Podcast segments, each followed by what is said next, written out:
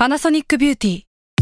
มากกว่าเครื่องเป่าผมด้วยนาโนอีเทคโนโลยีล่าสุดที่จะเปลี่ยนทุกประสบการณ์ที่คุณเคยมี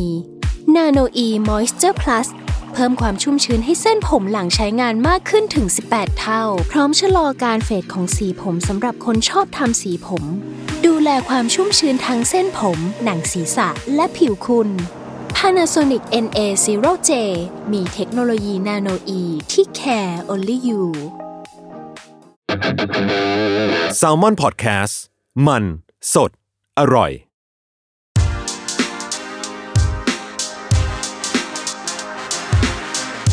c i n e f y Podcast ทุกประเด็นภาพยนตร์กับคนรักหนัง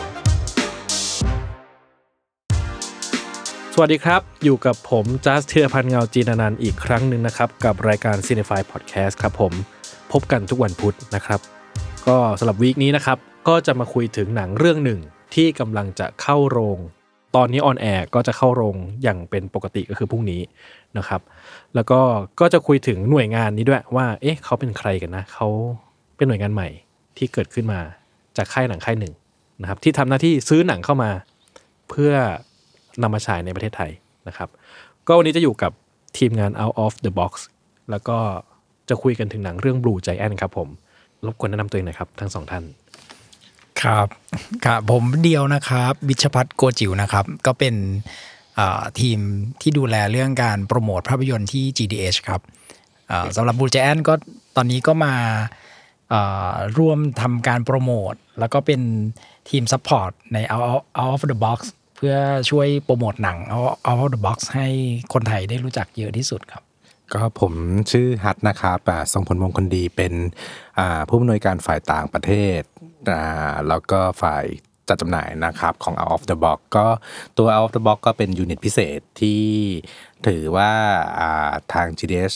ได้ลองเป็นไอเดียใหม่ ๆสำหรับการทำงานเรื่องการนำหนังเข้าภาพยนตร์นะครับ อืมครับผมทีนี้ครับ เราเริ่มกันที่ Blue Giant กันก่อนแล้วกันนะครับ Blue Giant ครับ เป็นเรื่องที่สองที่เราซื้อมาจัดจำหน่ายนะครับทำไมถึงมาลงเอยในการเลือกเรื่องนี้มาซื้อมาครับผม ก็เดิมทีนะฮะตัว Out of the Box พอเซตอัพตัวหนังแรกๆและ Past Life เราก็ดูว่าเรื่องต่อไปที่มันจะเกิดรสชาติที่แตกต่างขึ้นมาได้เนี่ยมันควรจะเป็นภาพยนตร์เรื่องอะไร จริงๆโดยแนวทางเนี่ยเราคิดว่าแผนงานทั้งปีเราก็อาจจะมองทั้ง 3 4 เรื่องอะไรเงี้ยนะครับ Past Life เป็นเรื่องที่แรกอ่าเรื่องที่ 2 ก็อยากรู้สึกว่าเอ้ยลองกลับมาหาหนังเอเชียดูบ้างบางเรื่องนะครับ อ่าแล้วก็มันก็มาตกล่องป่องชิ้นกับตัว Blue Giant ซึ่งเป็นหนังแอนิเมชันญี่ปุ่น เข้ามาก็รู้สึกว่าเออเรื่องนี้แหละก็อยู่ใน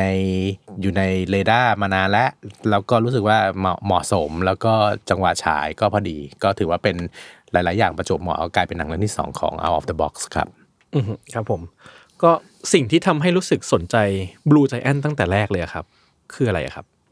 จริงๆตัวผมเป็นเป็นรู้จักตัวหนังสือมังงะขึ้นมาก่อนนะครับ แล้วก็ตัวได้ได้เรียกว่าอ่านประมาณหนึ่งนะฮะไม่ได้อ่านทั้งหมดตั้งแต่ต้นจนจบนะครับ ก็รู้สึกว่าเออก็เป็นหนังที่เออเป็นหนังสือเป็นหนังสืออ่าที่เขาเรียกว่าอะไรล่ะก็มีอะไรที่พร้อมจะเป็นภาพยนตร์ได้ดี เพราะว่าหนึ่งคือตัวละครน่าสนใจ การ develop ตัวละครก็รู้สึกว่าเออถ้าทำเป็นหนังเนี่ยน่าจะสนุกอะฮะแล้วก็รู้สึก พอคาดหวังว่าในพอมันเป็นแอนิเมชันเนี่ยฮะไอ part ที่เป็นดนตรีน่ะจะเติมเต็มอะไรบางอย่างที่ตัวหนังสือไม่มี ก็รู้สึกก็โอเค คาดหวังว่าอ่าตัวเนี้ยแหละเราก็จับตาดูอะฮะแล้วก็ได้คุยกับทางบริษัทจัดจำหน่ายต่างประเทศก็คือโตโฮเป็นผู้ดูแลเรื่องการ international sale นะครับ แล้วก็ก็มีการโชว์ตัวอย่างตัวอย่างอะไรเงี้ยครับ ก็รู้สึกเออเป็นทิศทางที่เราก็ ว่าเนี่ยเออเราเราอยากได้ทางนี้แหละ แล้วเราก็รู้สึกว่าอ่าโอเคก็ก็เลยเกิดธุรกิจการค้าต่อรองอะไรกันมานะครับ จนจนอะนำมาสู่ว่าอ่าโอเค เราตกลงเรียบร้อย แล้วก็ได้ฉายในลิขสิทธิ์ของ GDH เนี่ยครับอือฮึครับผม ก็คือจริงๆอะผมอะไม่รู้จักเรื่องนี้มาก่อน คือผมไม่ใช่คออ่านมังงะครับเท่าไหร่แล้วก็ แต่ก็ได้ยินคำชมมาเยอะมาก แล้วก็ ผมเข้าใจว่าในมังงะครับ เราก็คือคนอ่านก็จะไม่เคยรู้ว่า เพลงในเรื่องมันหน้าตายังไง คือเรารู้แต่ว่าโอ้เพลงมันทรงพลังมาก เรารู้คีย์เวิร์ดนี้นะว่าเพลงมันยอดเยี่ยม แต่คนอ่านจะไม่เคยรู้ว่าเพลงมันเป็นยังไง แล้วผมรู้สึกว่าผมได้ดูแล้วแล้วผมรู้สึกว่าโหมันงดงามเหลือเกิน คือแบบว่าทำไม คือผมว่าความสมบูรณ์แบบของเรื่องนี้คือเพลงมันทำหน้าที่ที่แบบมันเติมเต็มเรื่องเล่าได้สมบูรณ์มากๆเลยอะไรเงี้ย เออครับ จริงจริง ๆ มันถือว่าเป็นหนังที่ niche ต้องเรียกว่ามันสำหรับ target นะฮะมัน niche target มากๆ เพราะว่าถามว่าหนังเนี่ย ตัวหนังอะบางคนไปมองว่ามันมีความอินดี้หรือเปล่า แต่ต้องบอกว่าหนังอะไม่ใช่หนังอินดี้เลยหมายถึงว่าตัวพล็อตตัวเรื่องของมันเนี่ย เข้าใจง่าย แล้วก็สื่อสารกับคนหมู่มากได้เลย เพราะว่าถ้าเขาไปดูตัวหนังจริงจะค้นพบว่าคนทำอะ พยายามที่จะเอาเรื่องของดนตรีแจ๊สอะสื่อสารให้กับคนทั่วไปดูแล้วเข้าใจเข้าใจดนตรีแจ๊สได้แบบง่าย ๆ ว่าอ๋อจิตวิญญาณของแจ๊สมันเป็นแบบนี้นะ ดนตรีแจ๊สคือแบบนี้มันเป็นเอ่อคนเล่นดนตรีแจ๊สเขามี mindset แบบนี้มีวิธีคิดแบบนี้อะไรเงี้ยเพราะนั้นผมว่าคนทำอะอยากจะทำให้เรื่องแจ๊สอะมันเป็นเรื่องที่ทุกคนสามารถเข้าถึงได้อืมหนังมันก็เลยมีความ simple เนาะต้องบอกว่าเลือกตัว plot ง่ายๆใช่อ่าไม่มีอะไรที่ที่อยู่ในในหนังแล้วเราจะไม่เข้าใจ ไม่ว่าจะเป็นเอ่ออารมณ์ความรู้สึกของตัวละครอะไรเงี้ย ทุกอย่างเป็นเรียกว่าเป็นเป็นเป็นดราม่าแบบที่ทุกคนเข้าถึงได้อืมแต่ว่าเอ่อด้วยความที่มันเป็นดนตรีแจ๊สมั้งมันอะไร ชื่อของคำว่าแจ๊สอะยอมรับว่ามันมันเหมือนเป็นของยากเป็นของสูงส่งที่ ที่บางครั้งคนบางคนจะรู้สึกว่าแบบเอื้อมไม่ถึงหรือว่าไม่ได้รีเลทกับดนตรีแจ๊สเพราะปกติไม่ได้ฟังแจ๊สเท่าไหร่ มันเฉพาะกลุ่มมากๆนะใช่ มันก็เลยมันมันก็เลยดูนิชแต่ต้องบอกกันว่าตัวหนังเองอะเอาเราลองเทสให้กับคนคนดูทั่วไปที่ที่เขาไม่ได้เคยฟังแจ๊สไม่รู้จักดนตรีแจ๊สมาก่อนอะไรเงี้ย ผมว่าเขาเขาสามารถเข้าถึง เข้าถึงเรื่องราว แล้วบางคนกลายเป็นสนใจแจ๊สอยากฟังแจ๊ส ขึ้นมา ซึ่งอันเนี้ยผมว่าถือว่าบรรลุเป้าหมายของคนทคนทำนี่หมายถึงว่าทีมงานของคนญี่ปุ่นที่เขาตั้งใจทำเรื่องนี้ขึ้นมา ผมว่าเนี้ยเป็นวัตถุวัตถุประสงค์หลัก อืมอืมครับ ซึ่งผม confirm อีกอีกเสียงหนึ่งก็ได้นะ เดี๋ยวคือผมอะก็จะพยายามไม่ ผมมันผมคงบิวออกนอกหน้าเหมือนกันเพราะผมชอบมาก คือคือผมอะก็ก็มีโอกาสฟังแจ๊สอยู่บ้าง แต่อาจจะไม่ใช่แบบว่า โอ้รู้เรื่องแจ๊สเยอะมาก แต่พอไปดูก็รู้สึกว่า จริง ๆ แล้วมันไม่ได้มันไม่ได้ซับซ้อนหรือมันไม่ได้แบบ มันไม่ได้เล่าเรื่องที่มันแบบว่าโอ้ยแคบแคบที่คนทั่วไปจะไม่เข้าใจ คือผมว่ามันก็หลักๆมันเล่าเรื่องความฝันมันเล่าเรื่องการดิ้นรนต่อสู้ แล้วก็เล่าเรื่องชีวิตอะไรเงี้ย ผมว่ามันแบบมันเบสิกมากๆ ซึ่งมันเป็นอะไรก็ได้เงี้ย แต่ว่าความพิเศษของที่ของมันที่ผมได้พบก็คือว่าแจ๊สมันทำให้เรื่องเล่ามันมีเสน่ห์เฉพาะตัวที่เราอาจจะไม่ได้เห็นลีลาหรือว่าวิธีการในการนำเสนอแบบนี้จากหนัง หรืออนิเมะเรื่องอื่น อันนี้ในมุมผมนะ ผมรู้สึกว่าหูยมัน เราทำมาคือแจ๊สทำหน้าที่แบบ เล่าเรื่องได้ทรงพลังมาก คือแจ๊สเป็นแค่ปัจจัยในการเล่าเรื่องที่แบบด้วยเสียงด้วยดนตรีอะไรเงี้ยที่โอ้โหผมว่ามันทรงพลังมากแล้วคิดว่า มันก็ตัวหนังทำได้อลังการมากสำหรับผมมันแบบมันทำวิชวลไลซ์ของการที่แบบดนตรีที่แสนทรงพลังอะ่ะ ได้ได้มี visual ได้น่าสนใจมากแบบ เราเห็นภาพเราก็รู้แล้วว่า ซีนเนี้ยแบบเป็นการเล่นดนตรีที่มันไม่ธรรมดา ซึ่งผมว่ามันไม่ได้ซับซ้อนเลยอะไรเงี้ยครับแล้วก็เหมือนกับผมก็ไปตามมาเลยว่าอุ้ยคนคนที่เหมือนกับคนที่ดูแลเรื่องเพลงในเรื่องคือชื่อคุณฮิโรมิอะไรเงี้ยวันนี้ทั้งวันผมก็ฟังเพลงเขาเลย ผมก็โดนซอฟต์พาวเวอร์ของของ Blue Giant ไปเรียบร้อย ซึ่งอย่างอย่างที่อย่างที่พี่เดียวว่าว่าคนก็จะไปสนใจแจ๊สด้วยซ้ำซึ่งผมก็ใช่โดนและว่าปกติก็ฟังบ้างแต่แบบวันนี้ตื่นแบบอยากฟังยังเลยอะอยากแบบ อยากได้แจ๊สไวป์ว่ะวันเนี้ยเออมีสิ่งนั้นเกิดขึ้นกับผมนะ ผมว่าแล้วผมเชื่อว่ามีอีกหลายคนที่ที่ไปดูมาแล้วน่าจะรู้สึกอย่างนี้เหมือนกันใช่เพราะเขาเป็นนักดนตรีถือว่าระระดับโลกเหมือนกันนะฮะอืมแบบว่าเครดิตของเขาใช่ชื่อเสียง ก็เชื่อว่าคนนั้นแหละคนจะไปตามหา หาอัลบั้มหาอะไรของเขามาเก็บกัน อืมซึ่งผมอะอยากซื้อไวนิล OST เรื่องนี้ไว้เลยนะอืมแต่ผมไม่มีเครื่องเล่นแผ่นเสียง แต่ว่าคือมันแบบมันมีความแบบมันสุดยอดจังเลย มันหัวใจมันอิ่มฟูเหลือเกินอะไรเงี้ยนะครับ อะแต่ซึ่งซึ่งในพอยเนี้ยมันก็เป็นกังวลไหมครับ กับตลาดประเทศไทยว่าจริงๆแล้วเหมือนกับแจ๊สคือเท่าที่ผมเข้าใจผมคิดว่า นักดนตรีแจ๊สในญี่ปุ่นเองก็ก็มันก็มีจำนวนหนึ่ง ซึ่งมันก็ผมมันก็เป็นวงการที่ไม่ได้ใหญ่ แต่ก็ไม่ได้เล็กมากจนรับแลอะไรเงี้ยแต่ในบ้านเราอาจจะแบบไม่ใช่ดนตรีที่ทุกคนคุ้นเคยอะไรเงี้ยมีความกังวลเรื่องนี้อยู่ไหมฮะก็กังวลเหมือนกันครับ ก็เอ่อพอเราได้ดูหนังกันในในทีมในในบริษัท แล้วก็รู้สึกว่า เอ้ย มันยากเหมือนกันตรงที่ที่แจ๊สมันคือคือญี่ปุ่นอะต้องยอมรับว่า ถือว่าเป็นประเทศอันดับต้นๆในโลกที่ที่แจ๊สยังเขาเรียกอะไรอะกลุ่มตลาดแจ๊สยังยังถือว่ามีพอสมควรมีความเคลื่อนไหวมีอ่ามูฟเมนต์ลองจากอเมริกาอะไรอย่างเงี้ย แต่ว่าเมืองไทยเนี่ยพอมันเล็กมากๆเนี่ย เรารู้สึกว่าแจ๊สอาจจะไม่ใช่ตัวนำที่จะเป็นเมสเซจในการที่เราจะสื่อสารออกไป โอเคมันมันเป็นดนตรีที่อยู่ในหนังก็จริง แต่ว่าเรามองเห็นแวลูอย่างอื่นของหนัง อย่างคุยกับพี่เก้งอะพี่เก้งจิระก็จะบอกว่าเออผมพบว่าจริง ๆ แล้วว่าหนังเรื่องเนี้ย มันไม่ใช่หนังของคนที่ อยากเล่นดนตรี อยากเรียนดนตรี หรือฟังดนตรีอย่างเดียวนะเขามองว่าเฮ้ยมันมีอินไซต์ของตัวละครที่ที่น่าจะโดนคนรุ่นใหม่ คนที่กำลัง ตามหาความฝัน คือบดีว่าที่บริษัทอะก็มีเชิญเกสมามาชมก่อน เพราะว่าเราอยากเทสว่าเออหนังเรื่องนี้ทำงานกับใคร ก็มีเอาเอาทั้งนักศึกษาที่เรียนดนตรี อาจารย์สอนดนตรี เชิญคนในวงการอย่างพี่เต้ยุทธนา พี่แสตมป์ คุณเติร์ด Tilly Birds อะไรอย่างเงี้ย คุณก้อยนัตตี้ดรีมหลาย ๆ คนนะครับ เพราะที่เป็นเพื่อนและคนรู้จักของเราก็ลองมา test ดู เพราะว่าอยากรู้ว่าเขารู้สึกยังไงกับหนัง ปรากฏว่าคนที่โดนหนังเรื่องนี้มาก ๆ ออกมาแล้วแบบว่า พูดร้องห่มร้องไห้ แล้วก็แชร์ประสบการณ์ตัวเองกับหนังอย่างแบบเรียกว่าหยุดไม่ได้เลยอะคือก้อยคุณก้อยนัตตี้ดรีมซึ่งพี่เก้งคนพบว่า อ๋อจริง ๆ แล้วเนี่ย ต่อให้คนจะเข้าใจแจ๊สหรือไม่เข้าใจแจ๊สเนี่ยสิ่งที่ทำงานมากที่สุดสำหรับคนที่ได้ดูหนังเรื่องเนี้ยคือความรู้สึกเกี่ยวกับเรื่องความฝัน คือก้อยนัตตี้ดรีมเนี่ยเขาเป็นเป็นน้องน้องนิเทศเนาะเป็นเด็กนิเทศแล้วเขาก็เขามีความฝันว่าเขาอยากจะเป็นนักแสดงหรืออยู่ในในทำงานแสดงเป็นจริงเป็นจัง เพราะนั้นเนี่ยผมว่าเขาก็จะมี passion เกี่ยวกับเรื่องงานแสดง ซึ่งพอณจุดนี้จริงเขาก็เป็นศิลปินเป็นเป็นเซเลบที่มีชื่อเสียงแล้วแหละ แต่ผมว่าเขาก็ไปคลิกไปคลิกไปโดนเฮ้ยณจุดนี้เขาไปถึงฝันเขาหรือยังเขาอยู่ในจุดไหนของเส้นทางความฝันเขานะคือมันคลิกแบ็กกลับไปที่ตัวเขาเองอะไรเงี้ยเหมือนยิ่งมีสามคนด้วยอะไรเงี้ยเขาแทนค่าตัวเองเข้าไปในในวงดนตรีนั้น แล้วก็เหมือนถามเหมือนตลอดเวลาที่ดูหนังอะเขาถามตัวเองอยู่ตลอดเวลาเลยว่า เฮ้ยความฝันเขาตอนนี้เขาทำอะไรไปถึงไหนแล้วอะไรเงี้ยเขาเอาตัวเองไปแทนค่า ซึ่งซึ่งผมเชื่อว่าคนดูหลาย ๆ คนที่ได้ดูหนังเรื่องเนี้ยจะเอาตัวตัวเองไปแทนค่าไดบางคนอาจจะเป็นไดบางคนอาจจะเป็นยูกิโนริเพื่อว่าเรากำลังทำอะไรอยู่วะนะอายุประมาณ สมมุติว่าเราก็เรียนจบมาแล้ว อายุประมาณยี่ห้ายี่หกยี่เจ็ดแถวเนี้ยที่แบบว่าได้เริ่มต้นลงมา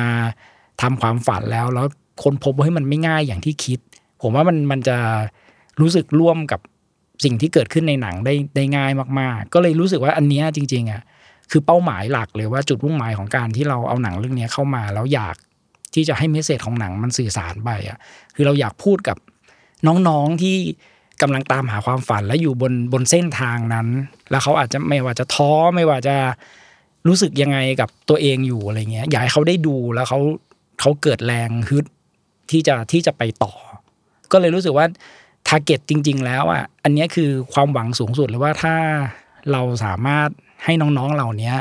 ออกมาดูหนังเรื่องนี้ได้ อันนี้คือคือจุดประสงค์หลักเลย นอกเหนือไปจากไอ้เรื่องดนตรีแจ๊สที่ว่าความชอบดนตรีอะไรก็ว่ากันไป แต่เป้าหมายหลักของของของ Out of the Box เนี่ยก็คือตรงนี้แหละครับ ว่าอยากให้ให้คนรุ่นใหม่ได้ดูครับ เอ่อผมช่วย confirm นะ ผมรู้สึกว่าสิ่งที่พี่เดียวพูดเป็นเป็นตามนั้นเลยเหมือนว่าคือมันแบบมันมันคือในแกนหลักของเรื่องเล่ามัน universal มากพอที่มันจะสื่อสารกับใครก็ได้ ที่มีชีวิตอยู่บนเส้นทางบางอย่าง ที่กำลังต่อสู้ดิ้นรนเดินทางไปอะไรเงี้ยผมคิดว่าเด็กฟิล์มทั้งประเทศดูก็อินครับแบบว่าเด็กเรียนหนังทั้งประเทศดูก็อิน หรือเด็กเรียนศิลปะหรือหรือใครก็ตามที่แบบว่ากำลังแบบอยู่บนเส้นทางความฝันเนาะก็จะ relate กับมันได้ไม่ยาก และสิ่งที่ผมชอบผมคิดว่า การที่มันมีตัวละครสามตัวสาม character สามเส้นเรื่องของตัวเองอะมันมันมันทำให้เราได้เห็นมิติของของคนในแบบต่างๆ ที่มันอยู่บนเส้นทางเนี้ยแล้วผมรู้สึกว่าในแต่ละคนก็อาจจะ relate กับตัวละครไม่เหมือนกันแบบอาจจะชอบตัวละครไหน relate กับตัวละครไหนมากเป็นพิเศษไม่เหมือนกันอะไรเงี้ย ซึ่งอย่างผมผมจะ relate กับทามาดะใช่ไหมชื่อชื่อทามาดะเนาะมือกลองอ่าใช่ผมรู้สึกว่าโอ้ยมันคือ story มันมันสุดยอดมากเลยเลยแล้วเหมือนกับมันมันอยู่บนเส้นทางนี้ด้วยด้วย pure heart แล้วมันอินมันมีความ innocent มาก ๆ บนเส้นทางเนี้ยแล้วผมรู้สึกว่าโอ้มันมัน touching มาก ผมเล่าแค่นี้แล้วกันเนาะเดี๋ยวมัน spoil ต้องไปดูเองนะว่าสามตัวนี้มันต่างกันยังไง แล้วแบบว่าความพิเศษที่ แต่ละตัวละครมีเป็นอย่างไรก็ต้องไปดูในโรงเนาะถ้างั้นเนี่ยเมื่อกี้พี่เดียวพูดแล้วนะว่า คือพอมันเป็นแจ๊สเนี่ยแล้วเราจะไม่ push ไปทางนั้นอะไรเงี้ยผมคิดว่าแบบจริง ๆ มันก็มีคนที่รู้จักมังงะ ไม่รู้จักมังงะอะไรเงี้ย เนาะรวมไปถึงว่าเออเราจะ push ไปในทางความฝันหรืออะไรก็ตามอะไรเงี้ยมันมันมีแง่มุมไหนบ้างที่เราคิดว่ามันเป็นจุดเด่นของหนังที่เราจะสื่อสารไปหาคนได้อีกครับ คือตอนตอนที่เราคุยกันมันมีอยู่สาม angle เนาะหนังเรื่องนี้ก็คือหนึ่งคือเรื่องความฝันและแรงบันดาลใจ อันนี้น่าน่าจะเป็นหัวใจหลักที่เรารู้สึกว่า อยากจะสื่อสารไปสู่คนรุ่นใหม่ให้ได้ ส่วนที่สองก็คือเรื่องดนตรี ซึ่งจริง ๆ แล้วว่าเราก็ไม่ได้ limitตัวเองอยู่กับดนตรีแจ๊สเพราะรู้สึกว่าจริง ๆ ไอ้เรื่องของการฝึกซ้อมความพยายามในในการเป็นนักดนตรีอะไม่ว่าจะเป็นเครื่องดนตรีแบบไหน แนวดนตรีแบบไหนอะมันคล้ายกันหมดว่าทุกคนต้องเอาเอาตัวเองเข้าไปแลกเอาเวลาทั้งชีวิตเข้าไปแลกเพื่อเพื่อที่จะต้องเป็นนักดนตรีให้ได้ เพราะฉะนั้นเนี่ยตรงเนี้ยเราก็พยายามชวนคนที่อยู่ในแวดวงดนตรี โรงเรียนสอนดนตรี หลากหลายมากเลยว่า เอ้ยช่วย ให้ช่วยแบบกระจายข่าวให้หน่อย ช่วยติดโปสเตอร์ ด้วยความรู้สึกว่าเฮ้ยมันมันจะเป็นประโยชน์กับคนที่อยู่ในเส้นทางดนตรีจริง ๆ นะ ว่าดูแล้วเขาจะมีมีฝันมีกำลังใจขึ้นมาอย่างเมื่อเมื่อวานผมก็ชวน ผมเคยเรียนทำเป็ดเนาะแต่ตัวเองสุดท้ายไปไม่รอดมันยากจริง ๆ แต่ก็ชวนครูที่สอนเคยสอนทำเป็ดมาดูอย่างเงี้ยโอ้โหแบบคือคือครูผมเนี่ยเขาอายุยังไม่เยอะหรอกฮะเขาอายุประมาณ ยี่สิบกว่าๆเนี่ยแหละ เขาก็จบมหิดลเนาะโอ้โห คือเขาขอบคุณแบบแววตาเป็นประกาย คือเขาอินมากอะไรเงี้ย คือคนเลยค้นพบว่า คนที่อยู่ในแวดวงดนตรีและอยู่ในเขาเรียกอะไรวัยและเส้นทางที่คล้ายๆ กับตัวละครเนี่ย มันเต็มตื้นสุดๆไปเลยอะไรอย่างเงี้ย ก็รู้สึกว่าเราฉายรอบเอ่อเนี่ยครับทำรอบเขาเรียกอะไรรอบปฐมทัศน์เมื่อวันที่สิบแปดที่ผ่านมาเนี่ย เชิญแวดวงคนดนตรีมาเนี่ยเขาก็ชื่นชอบกันมาก ก็เชื่อว่าจะได้พลังจากกลุ่มเนี้ยครับ ที่เขาจะช่วยเป็นกระบอกเสียงกระจายข่าวให้เรา ส่วนอีกอีกแง่มุมหนึ่งแน่นอนว่าแฟนแฟนมังงะ อันเนี้ยเขาน่าจะเป็น hardcore fan อยู่แล้ว แล้วก็แล้วก็มีการคุยร่วมกันกับทางสยามอินเตอร์ที่เป็นคนเอามังงะเรื่องนี้เข้ามาจะจำหน่ายครับก็ก็ช่วยช่วยกันโปรโมทก็พยายามอย่างอย่างเต็มที่ว่า สามกลุ่ม เออว่าทั้งสาม target เนี้ยอืมน่าน่าจะเป็นโฟกัสที่จะช่วยช่วยทำให้หนังเรื่องเนี้ยเรียกอะไรมีมีกลุ่มเป้าหมายที่ถูกต้องนะเพราะว่าจริงๆแล้วพอหนังแบบเนี้ยเรารู้ว่ามันมันไม่ใช่หนังที่จะพูดกับคนทุกคนได้หรอกมันไม่ใช่แบบ super highly entertainment ที่ใครเข้าไปดูก็บันเทิงมันก็ไม่ใช่แต่อย่างน้อยเนี่ย ถ้าถ้าเจอ target ที่เขาจะชอบ แล้วเราก็เราก็มั่นใจว่ามันมันมีอยู่เยอะจริง ๆ นะ คนที่จะชอบหนังเรื่องเนี้ยเราก็พามันไปให้ไกลที่สุด เพราะว่าในฐานะผู้จัดจำหน่ายภาพยนตร์อะเราก็เชื่อว่า หนังที่เราเลือกมาแต่ละเรื่องมันมี value อยู่แล้วทำยังไงที่คนจะได้สัมผัสประสบการณ์หนังเรื่องนี้ อย่างเต็มที่ในโรงภาพยนตร์ให้เยอะที่สุดเท่าที่เป็นไปได้ครับ แต่ว่าผมอะรู้สึกว่ามันซูเปอร์เอนเตอร์เทนเมนต์มาก ๆ นะพี่เดียว คือผมรู้สึกว่า ผมดูแล้วผมก็อืมบางอย่างมันก็ญี่ปุ่นญี่ปุ่นจังเลยอะแต่ก็เราเราเกลียดมันไม่ลงหมายว่า คือบางบางอย่างแบบอ๋อไอพอดจังเลย รู้สึกพอตติ้งมากๆญี่ปุ่นจ๋ามากๆอะไรเงี้ย แต่แบบเกลียดผมเกลียดมันไม่ลงเลยเพราะรู้สึกว่ามันในทางกลับกันมันมีหัวใจที่แข็งแรงมากๆ ที่มันแบบ มันพยายามยึด คือเรื่องมันยึดแกนนี้ไว้แน่นมากเลยเรื่องของหัวใจแล้วผมรู้สึกว่ามันมันทรงพลังมากจริงจนแบบโอ้โหเราจะเราจะไม่ชอบมันได้ยังไงอะ คือโอเคมันอาจจะแบบ มันอาจจะมีจริตบางอย่างที่คนอาจจะไม่ชอบมันได้ แต่ว่าผมว่าโดยพื้นฐานแล้วแบบ ผมว่ามันมันเป็นมันเป็นงานที่ป๊อปมากๆ ที่ใครดูก็จะรีเลทได้เลยอะใช่มันเข้าใจง่ายครับเออเข้าใจง่าย แล้วจริง ๆ ต้องบอกว่าหนังอะเดินเรื่องไม่ได้ช้านะ เดินเรื่องเร็วใช่ครับแค่ว่า part ดนตรีเท่านั้นเองว่าเอ่อพอเขาอยากจะโชว์เรื่องของดนตรีอะเวลาเล่นแต่ละเพลงบางทีบางเพลงมาเต็มเพลงอะไรอย่างเงี้ยมันไม่ใช่แบบ อย่างหนังบางเรื่องมีดนตรีมา ท่อนหนึ่งสองท่อนก็ไปละก็แบบว่าตัดไปเล่า scene อื่น แต่เรื่องเนี้ยพอเขาจะจะโชว์ scene เพลง โชว์ความแจ๊สเนี่ย เวลาเพลงไหนที่เขาจะเน้นเนี่ยเขามามาเต็มเพลง แต่ว่าเขาก็มาพร้อม visual ที่น่าตื่นตามาก แฟนแอนิเมชันเนี่ยผมว่าฟินแน่นอนอืมจริงเพราะผมรู้สึกว่าการที่ต้องดูเพลงเต็มเพลงแบบไม่มีบทพูดอะไรเลย คือไม่มีเนื้อเป็นเพลงที่ไม่มีเนื้อร้องไม่มีบทพูด ไม่มีคือ scene แบบ มันไม่เหมือนกับเวลาเราอ่านการ์ตูนญี่ปุ่นแบบ พวกกีฬาที่เราชอบแซวนะว่าเตะบอลหนึ่งทีย้อนไปสี่หน้ากว่าจะกว่าจะเตะเสร็จอะไรเงี้ยคือมันไม่ใช่สิ่งนั้น มันแบบมันเป็นดนตรีเพียวๆ แล้วภาพมันเล่าอย่างไรให้เรารู้สึกถึงความวิเศษของของเพลงนั้นน่ะ ผมว่ามันถูกดีไซน์มาเยอะมาก แล้วมันก็ทำงานได้แบบยอดเยี่ยมจริง ๆ ผมว่ามันแบบมันผมเลยรู้สึกว่ามันมีมันมันกลายเป็นว่ามันมีอัตลักษณ์ของตัวมันเองเยอะมากในหนังเรื่องเนี้ย มันเป็นรสชาติที่เฉพาะตัวจริง ๆ แล้ว เนื้อเรื่องมันง่าย แล้วเพลงมันก็เติมเต็มหัวใจเราแบบสุดๆอะไรเงี้ยฮะผมว่ามันผมว่า คือต่อให้ไม่ใช่รู้เรื่องแจ๊สอะไรอะไปนั่งฟังเพลงในเรื่องมันก็มันก็เข้าถึงได้นะ มันผมว่ามันมันมันรีเลทได้อยู่อะไรเงี้ยอืมจริงครับๆหนังเรื่องเนี้ยฮะจากที่แบบได้มีชวนคนหลาย ๆ กลุ่มมาดูอะนะฮะมันมีการค้นพบอย่างหนึ่งว่า วิธีการเข้าหาประทับใจกับหนังเรื่องเนี้ยมันหลากหลายมาก คือมันก็เลยเป็นความรู้สึกว่า เออ เหมือนที่จัดบอกว่าใครจะเกลียดหนังเรื่องนี้เพราะอย่างเช่นแบบอาจารย์ต่างๆ ที่เคยมีประสบการณ์การเริ่มเล่นดนตรีอะฮะฉากที่เขาจะประทับใจ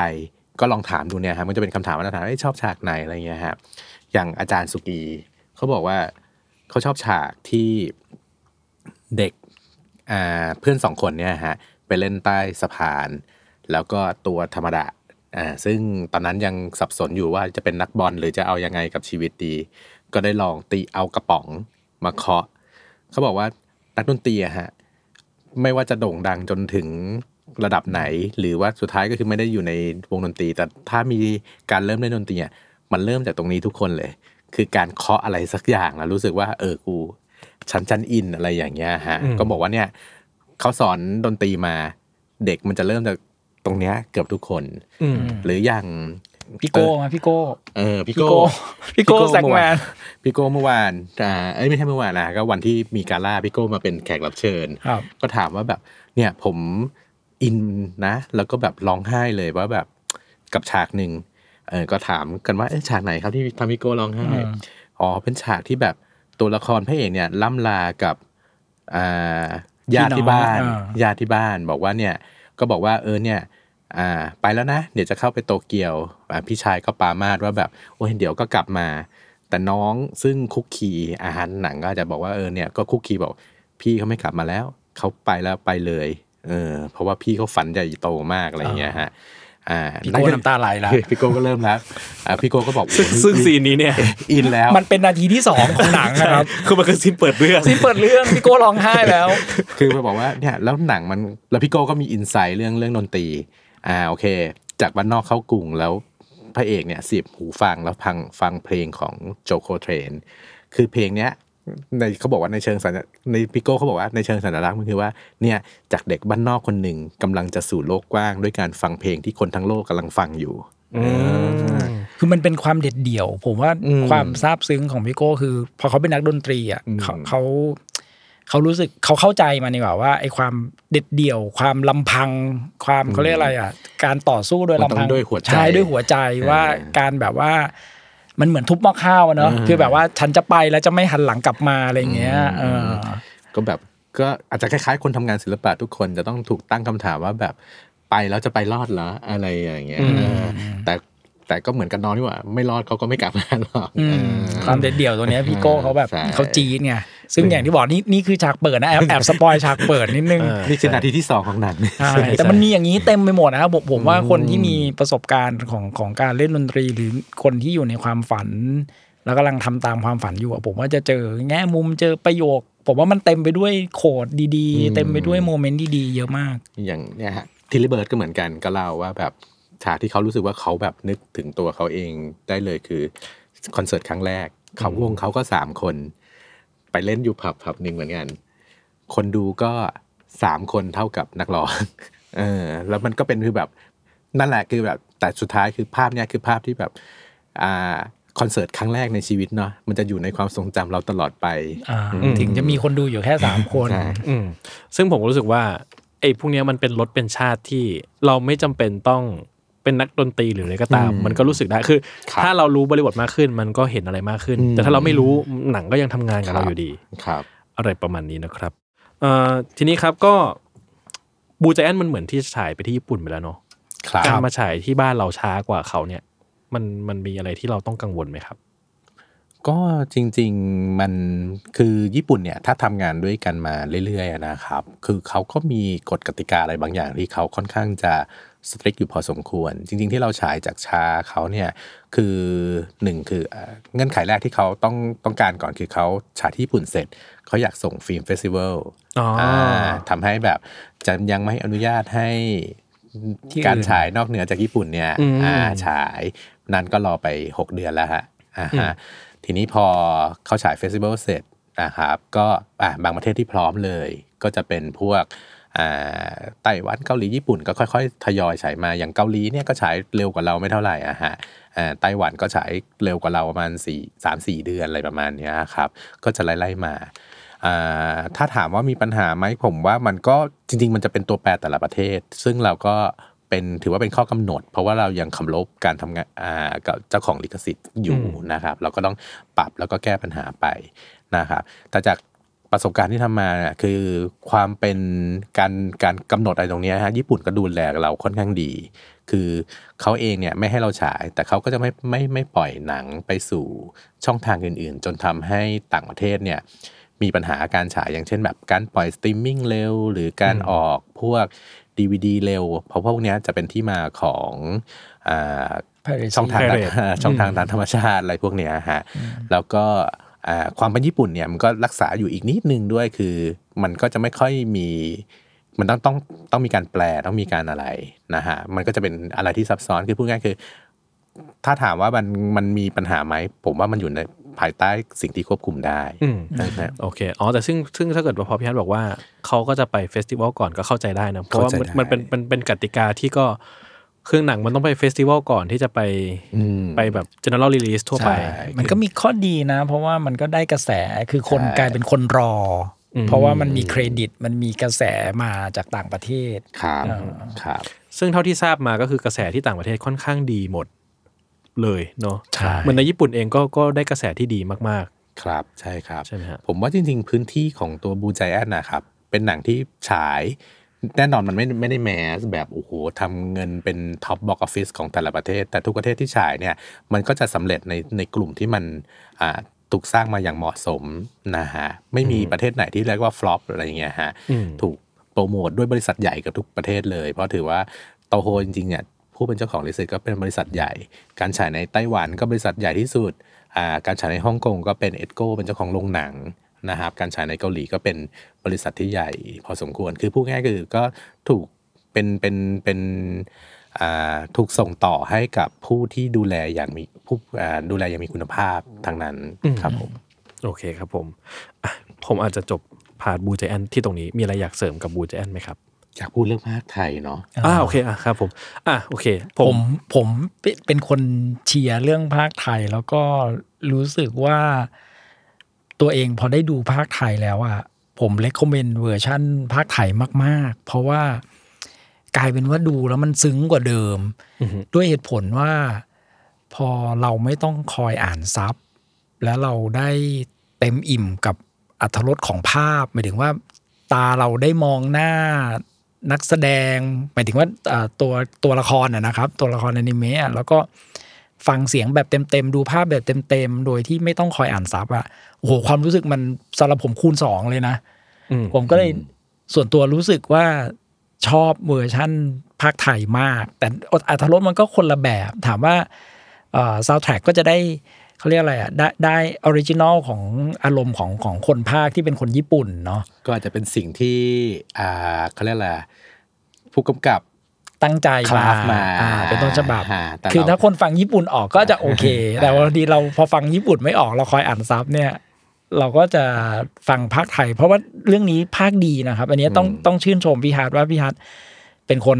ไปเอ่อดูแลเรื่องการพากย์จัดหาทีมพากย์คุมการพากย์อะไรอย่างเงี้ยต้องให้พี่ฮัทช่วยแชร์ว่าเวอร์ชันพากย์ไทยเนี่ยเป็นยังไงครับ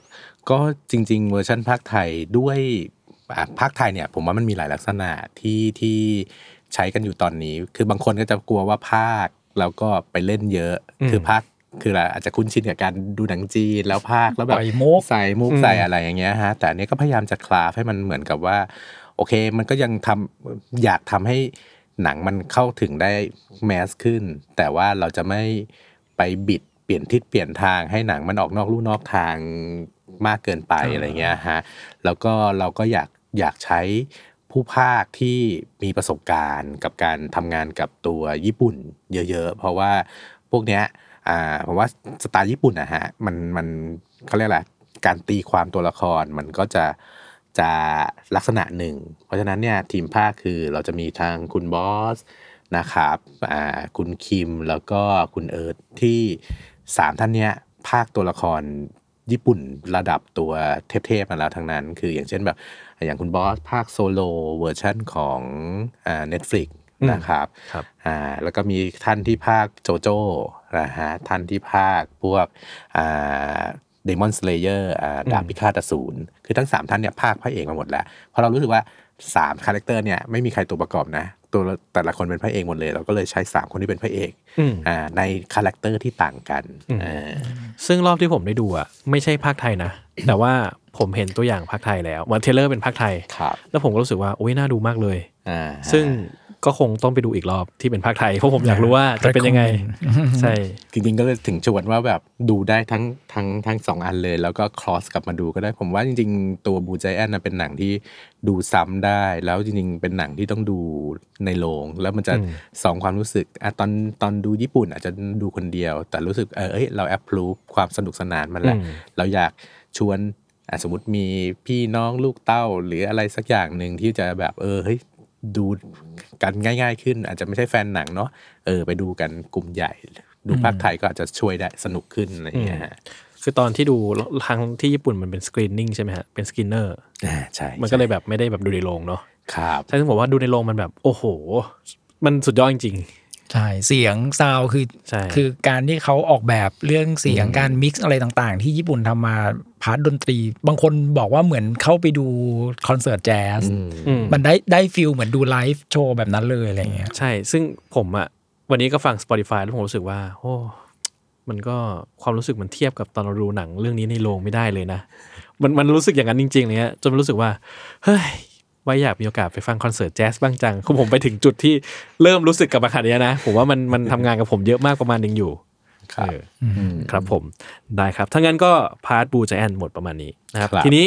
ก็อยากจะมารู้จักกับ out of the box มากขึ้นครับ เพราะว่าก็เป็น unit ใหม่ที่เกิดขึ้นภายใต้การดูแลของ GDS นะครับครับทีนี้เนี่ย out of the box เนี่ยหมายถึงอะไรและมีที่มาที่ไปยังไงครับ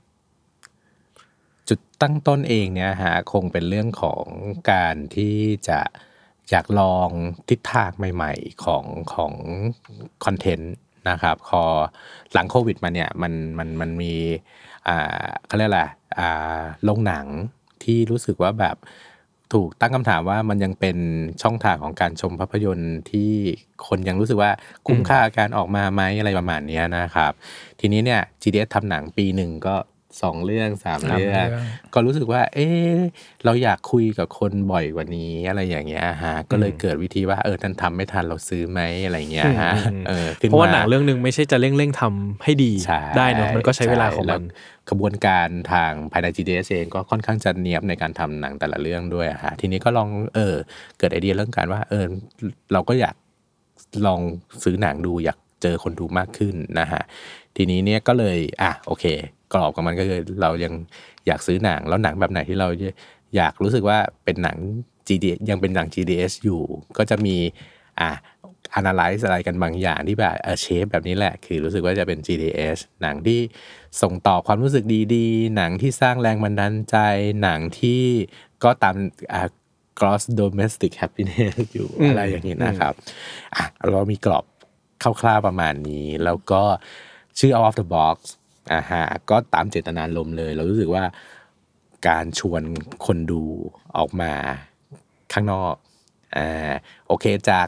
สิ่งที่เคยเป็นกรอบของตัวเอง เคยเป็นกล่องของตัวเองจริงๆคือว่าอะเหมือนเอาคนออกจากบ้าน คนอาจจะรู้สึกว่าอยู่โควิด แล้ว อยู่แต่ในบ้านก็มีความสุขดีเนาะแต่เราก็อยากชวนว่ามาดูในโรงหนังเถอะ มันทำให้เกิดเกิดการเลือกหนังแบบประเภทหนึ่งเหมือนกันที่แบบรู้สึกว่ามันต้องเป็นหนังที่ต้องดูในโรงภาพยนตร์อืมเออตั้งแต่พาสไนแหละอืม คือหนังแบบเนี้ย ดูในบ้านน่าจะดูไม่จบ จริงในความหมายที่ว่ามันเป็น concentration มันน่าจะแบบเราน่าจะโฟกัสไม่ไหวแบบเผลอไปนอนเล่น Facebook กินข้าวดีกว่าอะไรเงี้ยอ่าฮะอ่าฮะก็เลยแบบว่าแต่ว่ามันจะแตกต่างกันมาก ถ้าดูในโรงปุ๊บเนี่ยคุณจะสัมผัสถึงอะไรบางพลังอืมบางอย่างที่หนังส่งส่งมาอ่าที่คนดูบูใจแอนก็จะเป็นลักษณะหนึ่งเหมือนกัน ซึ่งมันพิสูจน์ก็ได้ดูรอบสื่อได้อะไรเงี้ยฮะคือมันเป็นหนังที่แบบ ดูในมือถือดูในบ้าน ถ้าไม่ได้มีเครื่องเสียงที่ perfect หรืออะไรเนี่ย ดูในโรงภาพยนตร์เถอะเออมันดีกว่า แล้วจริง ๆ คือ แม้กระทั่งการความรู้สึกที่ว่าคุณนั่งดูคนเดียวกับ นั่งดูท่ามกลางผู้คนอีกเป็นร้อยเนี่ย มันมันมันมันคนละอารมณ์มากเลย ระหว่างคือ Blue Giant เนี่ยด้วยจะคือมันก็เป็นส่วนหนึ่งที่ทำให้เอา Blue Giant เข้ามา เป็นเป็น line up หนึ่งของของของ out of the box ครับอ่าก็ตอบประมาณนี้ว่าแบบ out of the box คือเจตนาลงว่าเออเฮ้ยเราอยากทำให้คนดูยังตื่นเต้นกับการดูหนังในโรงภาพยนตร์ทีนี้ครับในปัจจุบันเนี่ยผมว่าตลาดภาพยนตร์ในไทยมันก็ผันผวนมาก ในแง่ที่ว่าคือเราผมว่าเราเดารถนิยมคนดูหรือทิศทางตลาดได้ยากขึ้นว่าอะไรจะทำเงินไม่ทำเงินอะไรเงี้ยการที่แบบเรากระโดดเป็นผู้เล่นใหม่ในตลาดซื้อขายหนัง เนี่ยครับซื้อหนังต่างประเทศมาขาย มันมีความกังวลหรือมีความแบบมีโจทย์อะไรที่เราแบบเราต้องคำคำนึงถึงมันตั้งแต่แรกไหมฮะ คือผมว่าคนดูจะเป็นคนบอกทุกอย่างเสมอมันเหมือนก็ทฤษฎีการตลาดคนดูจะเป็นคอน sumer อะฮะจะเป็นคนบอกแต่บางครั้งเนี่ยคอน sumer ก็จะไม่รู้หรอกว่าอยากได้อะไร มันก็จะเป็นการคาดเดาสารพัดอะไรบางอย่างนะครับ แต่ผมว่าด้วยด้วยด้วย การที่แบบมาอยู่กับ GTS อะไรอย่างเงี้ยฮะก็รู้สึกว่า GTS ก็พยายามจะนำเสนออะไรที่แบบเกินความคาดหวังของคนดูนั่นนะฮะที่คนดูจะได้รู้สึกว่า เออฉันจะตามไปนะ ตามไปดูเธอสนับสนุนเธอเนี่ยฮะก็เพราะฉะนั้นเนี่ยเรารู้สึกว่าเออก็เลยต้องต้องอย่าไปคิดว่าคนดูจะชอบอะไร แต่เรารู้สึกว่าเราคิดว่าสิ่งนี้เป็นสิ่งดีแล้วก็ส่งต่อมากกว่า เพราะว่าผมคิดว่าคนดู บางครั้งก็อาจจะไม่ได้รู้ว่าอยากอยากดูอะไรเป็นพิเศษหรอก แต่รู้แต่รู้สึกว่าเออเนี่ยคือสิ่งที่ฉันกำลังรออยู่ แต่ฉันไม่เคยคิดว่ามันมันถึงมันมาก่อนเลยนะ ผมว่าไอ้พวกเนี้ยจะเป็นสิ่งที่ที่ที่นำไปสู่ความสำเร็จอืมอืมครับผมเอ่อแล้วเมื่อกี้เขาพี่ฮัทพูดถึงถึงกรอบคร่าวๆนะของของทิศทางหนังอะไรเงี้ย ถ้าเกิดว่า specific มากขึ้นอีกว่าหนังที่แบบอยู่ในโฟกัสของของค่ายอะฮะที่สนใจจะซื้อมา มันจะเป็นประมาณไหน พอจะแบบมี มี point ขึ้นมาไหมฮะ จริง ๆ ผมว่ามันก็เหมือนไลฟ์อัพ GTS เหมือนกันเนาะอืมเออเราอยากมีหนัง quality คุณ i t y แต่ก็ไม่ได้ fix อยู่กับ genre อาจจะมีสยองขวัญก็ได้ใช่จะมีตลกก็ได้ จะมีอ่าดราม่าใช่ quality แต่ว่าเป็น quality ที่ยังเข้าถึงอืมคนดู หมายถึงว่ายังยังเป็น narrative ใช่ยังยังคงไม่ไม่ไม่ไปก้าวไปถึงแบบ อ่าอืม documentary หรืออะไรประมาณอืมพวกนั้นนะฮะยังเป็น fiction อยู่อ่าก็ก็ยังเป็นหนังที่ใคร ๆ ก็ยังดูได้อ่าใช่ก็ใช่มีคุณภาพที่ดีครับใช่ครับอืมแต่ว่าก็อาจจะไม่ใช่หนังที่คนอาจจะมีโอกาสได้เห็นบ่อยนัก อันนี้เป็นปัจจัยไหม ผมว่าจริงๆก็เป็นปัจจัย เพราะว่าตัวคือถ้าเกิดมันเป็นหนังที่จริงๆ คือมันเป็นการแบบเราหาหาส่วนที่รู้สึกว่าถ้าเกิดมีคนอื่นทำหน้าที่นี้อยู่แล้ว อย่างเช่นแบบอืมโอ้มีคนทำหนัง แอคชั่นยิงกันสนั่นอยู่แล้ว เราก็คงไม่ได้ไปแตะไม่ได้อะไรซื้อแนวเออนั้นไม่ได้ซื้อแนวนั้นเออคือหนังแบบเนี้ย โอ้เราไม่ต้องไปยุ่งกับเขาหรอกเขามีคนคนไทยได้ดูแน่ ๆ แต่รู้สึกว่าหนังบางเรื่องเนี่ย เอออ่าคนอื่นเขาอาจจะรู้สึกว่าเออมันไม่ใช่โฟกัสเขา แต่เรารู้สึกว่ามันน่าจะต้องให้คนไทยได้ดูนะเออประมาณแบบสร้างรสนิยมที่มันมากกว่าทำสิ่งเดิมๆอะไรพวกเนี้ยฮะเราก็รู้สึกว่าเออก็จะเป็นหนังลักษณะอย่างนี้แหละ ที่ที่ที่ ที่อยู่ใน out of the box ครับเป็นทางเลือกเนาะมันทางเลือกเป็นแล้วทาก็งยังเลือกแม้กระทั่งของเราก็ มันก็เป็นจริงๆอะอาชีพหลักก็คือทำหนังไทยเนาะใช่แม้กระทั่งไอ้ตัวการนำเข้ามันก็เป็นทางเลือกเพราะฉะนั้นก็จะเป็นอะไรที่รู้สึกว่า เออหาช่องทางใหม่ใช่ๆ แต่เราก็อยากให้มันเป็นมันเป็นทางเลือกที่ส่งเสริมรสนิยมการดูหนังของผู้ชมในบ้านเราด้วย ว่าเออแบบว่าให้เห็นว่า เอ้ยต่างประเทศมันมันมันมีหนังแบบ แบบนี้นะ แล้วก็เป็นหนังที่ไม่ได้ยากเกินไปอืมคนคนไทยก็เข้าถึงได้เข้าใจได้ แล้วก็แล้วก็มีมีมีคุณภาพที่ที่เรารู้สึกว่าเอ้ยแบบว่าอันอันเนี้ยมันคือเราสกรีนอืมหมายถึงว่าพี่ฮัทค่อนข้างสกรีนคุณภาพพอสมควรใช่อย่างเงี้ยเพราะฉะนั้นเนี่ยจริงวิธีเลือกหนังของพี่ฮัทจริง ๆ ไม่ได้ ไม่ได้คิดจาก marketing เป็นหลักอืมนำซะทีเดียว ทีนี้ถ้าถามว่าความยากมันก็จะกลับมาที่ marketing นิดหน่อยละว่าขอโทษครับขอโทษครับเดียว คือมันมันก็ต้องเป็นเป็นโจทย์ แต่ผมว่ามันช l เลนจ์มากเลยนะ หมายถึงว่างานแต่ละเรื่องที่พี่ฮัทเลือกมาเนี่ย ผมว่ามันท้าทายมากเลย ในมุมว่าเอ้ยถ้าถ้าเราทำสำเร็จนะ แล้วแล้วคนได้ดูหนังเนี่ย ผมว่านั่นก็เป็นชัยชนะ เราไม่ได้คาดหวังโหหนังหนังที่พี่ฮัทเลือกมาหรือ line up มันจะต้องแบบ เป็นหนังระดับแบบ หลายสิบล้านร้อยล้านไม่ได้คาดหวังแบบนั้นเลย เราแค่ว่าเอ้ยมันถ้ามันมีตลาดเล็กๆเราค่อยๆสร้างตลาดกลุ่มนี้ให้ให้ใหญ่ขึ้นรับรู้ branding ว่าอ๋อคนกลุ่มนี้เอา Out Of The Box เขาเลือกหนังแบบนี้นะ เราค่อยแบบเป็นกำลังใจให้กันไปเรื่อยๆอะผมเชื่อว่าเดี๋ยวตลาดมันจะค่อย ๆ มาเอง อืมถ้างั้นผมถามอันนี้ต่อเลยแล้วกันครับ ว่าจริงแล้วผมรู้สึกว่าในปัจจุบันเนาะมันก็ ผมว่า line up หนังที่มันเข้ามาในประเทศไทยอะก็ ก็ถือว่าดีขึ้นกว่าสมัยก่อนเยอะมันว่ามีความหลากหลายมากขึ้น เราได้ดูหนังคานส์หนังเวนิสหนังเทศกาลอะไรมันก็เริ่มมีเข้ามา มีผู้จัดจำหน่ายเล็กใหญ่เป็นผู้เล่นมากขึ้นอะไรเงี้ยครับ ทีนี้เนี่ยไอ้อย่างเราก็มี position ของเราเนาะเราเราจะพยายามหาจุดยืนของเราในท่ามกลางผู้จัดจำหน่ายหนังทั้งหลายยังไงอะครับ จริงๆในความความเชื่อของผมคือจริงๆ ถ้าไป film market หรือ film festival ที่เห็นต่างๆนะครับ ผมคิดว่า ยังไงก็แล้วแต่ คนไทยยังดูหนังแบบแค่แบบห้าเปอร์เซ็นต์สิบเปอร์เซ็นต์ของสิ่งที่ถูกสร้างสรรค์ขึ้นมาบนโลกนี้ด้วยซ้ำคือมันไม่มีทางที่จะดูได้หมด หรือต้องมานั่งแข่งกันซ้ำอะไรกันอย่างเงี้ยฮะคือถ้าเกิดในอุตสาหกรรมเนี่ยจัด environment กันดีๆ แต่ละคนมี positioning ของตัวเองครับแล้วทุกคนเนี่ยตั้งทำงานแล้วก็เฮ้ยอยู่ใน positioning ของตัวเองแล้วทำตรงจุดนั้นให้ดีที่สุดนะครับผมว่ามันมันมันสามารถ contribu ให้ industry เนี่ย มีความน่าตื่นเต้น มีสิ่งใหม่ ๆ แล้วก็คนดูได้ประโยชน์อืมอ่าแล้วอินดัสทรีก็ค่อยๆจากอะต้องไปนั่งเบียดเสียดยัดเยียดกัน แต่เค้กก้อนมันใหญ่ขึ้นนะฮะมันก็มันก็จะสนุกกว่า แล้วทุกคนก็จะเฮ้ยมุ่งไปที่ไปสู้กันที่ชิ้นงาน มุ่งไปสู่ความการสร้างสรรค์งานมากกว่า หรือแบบเออ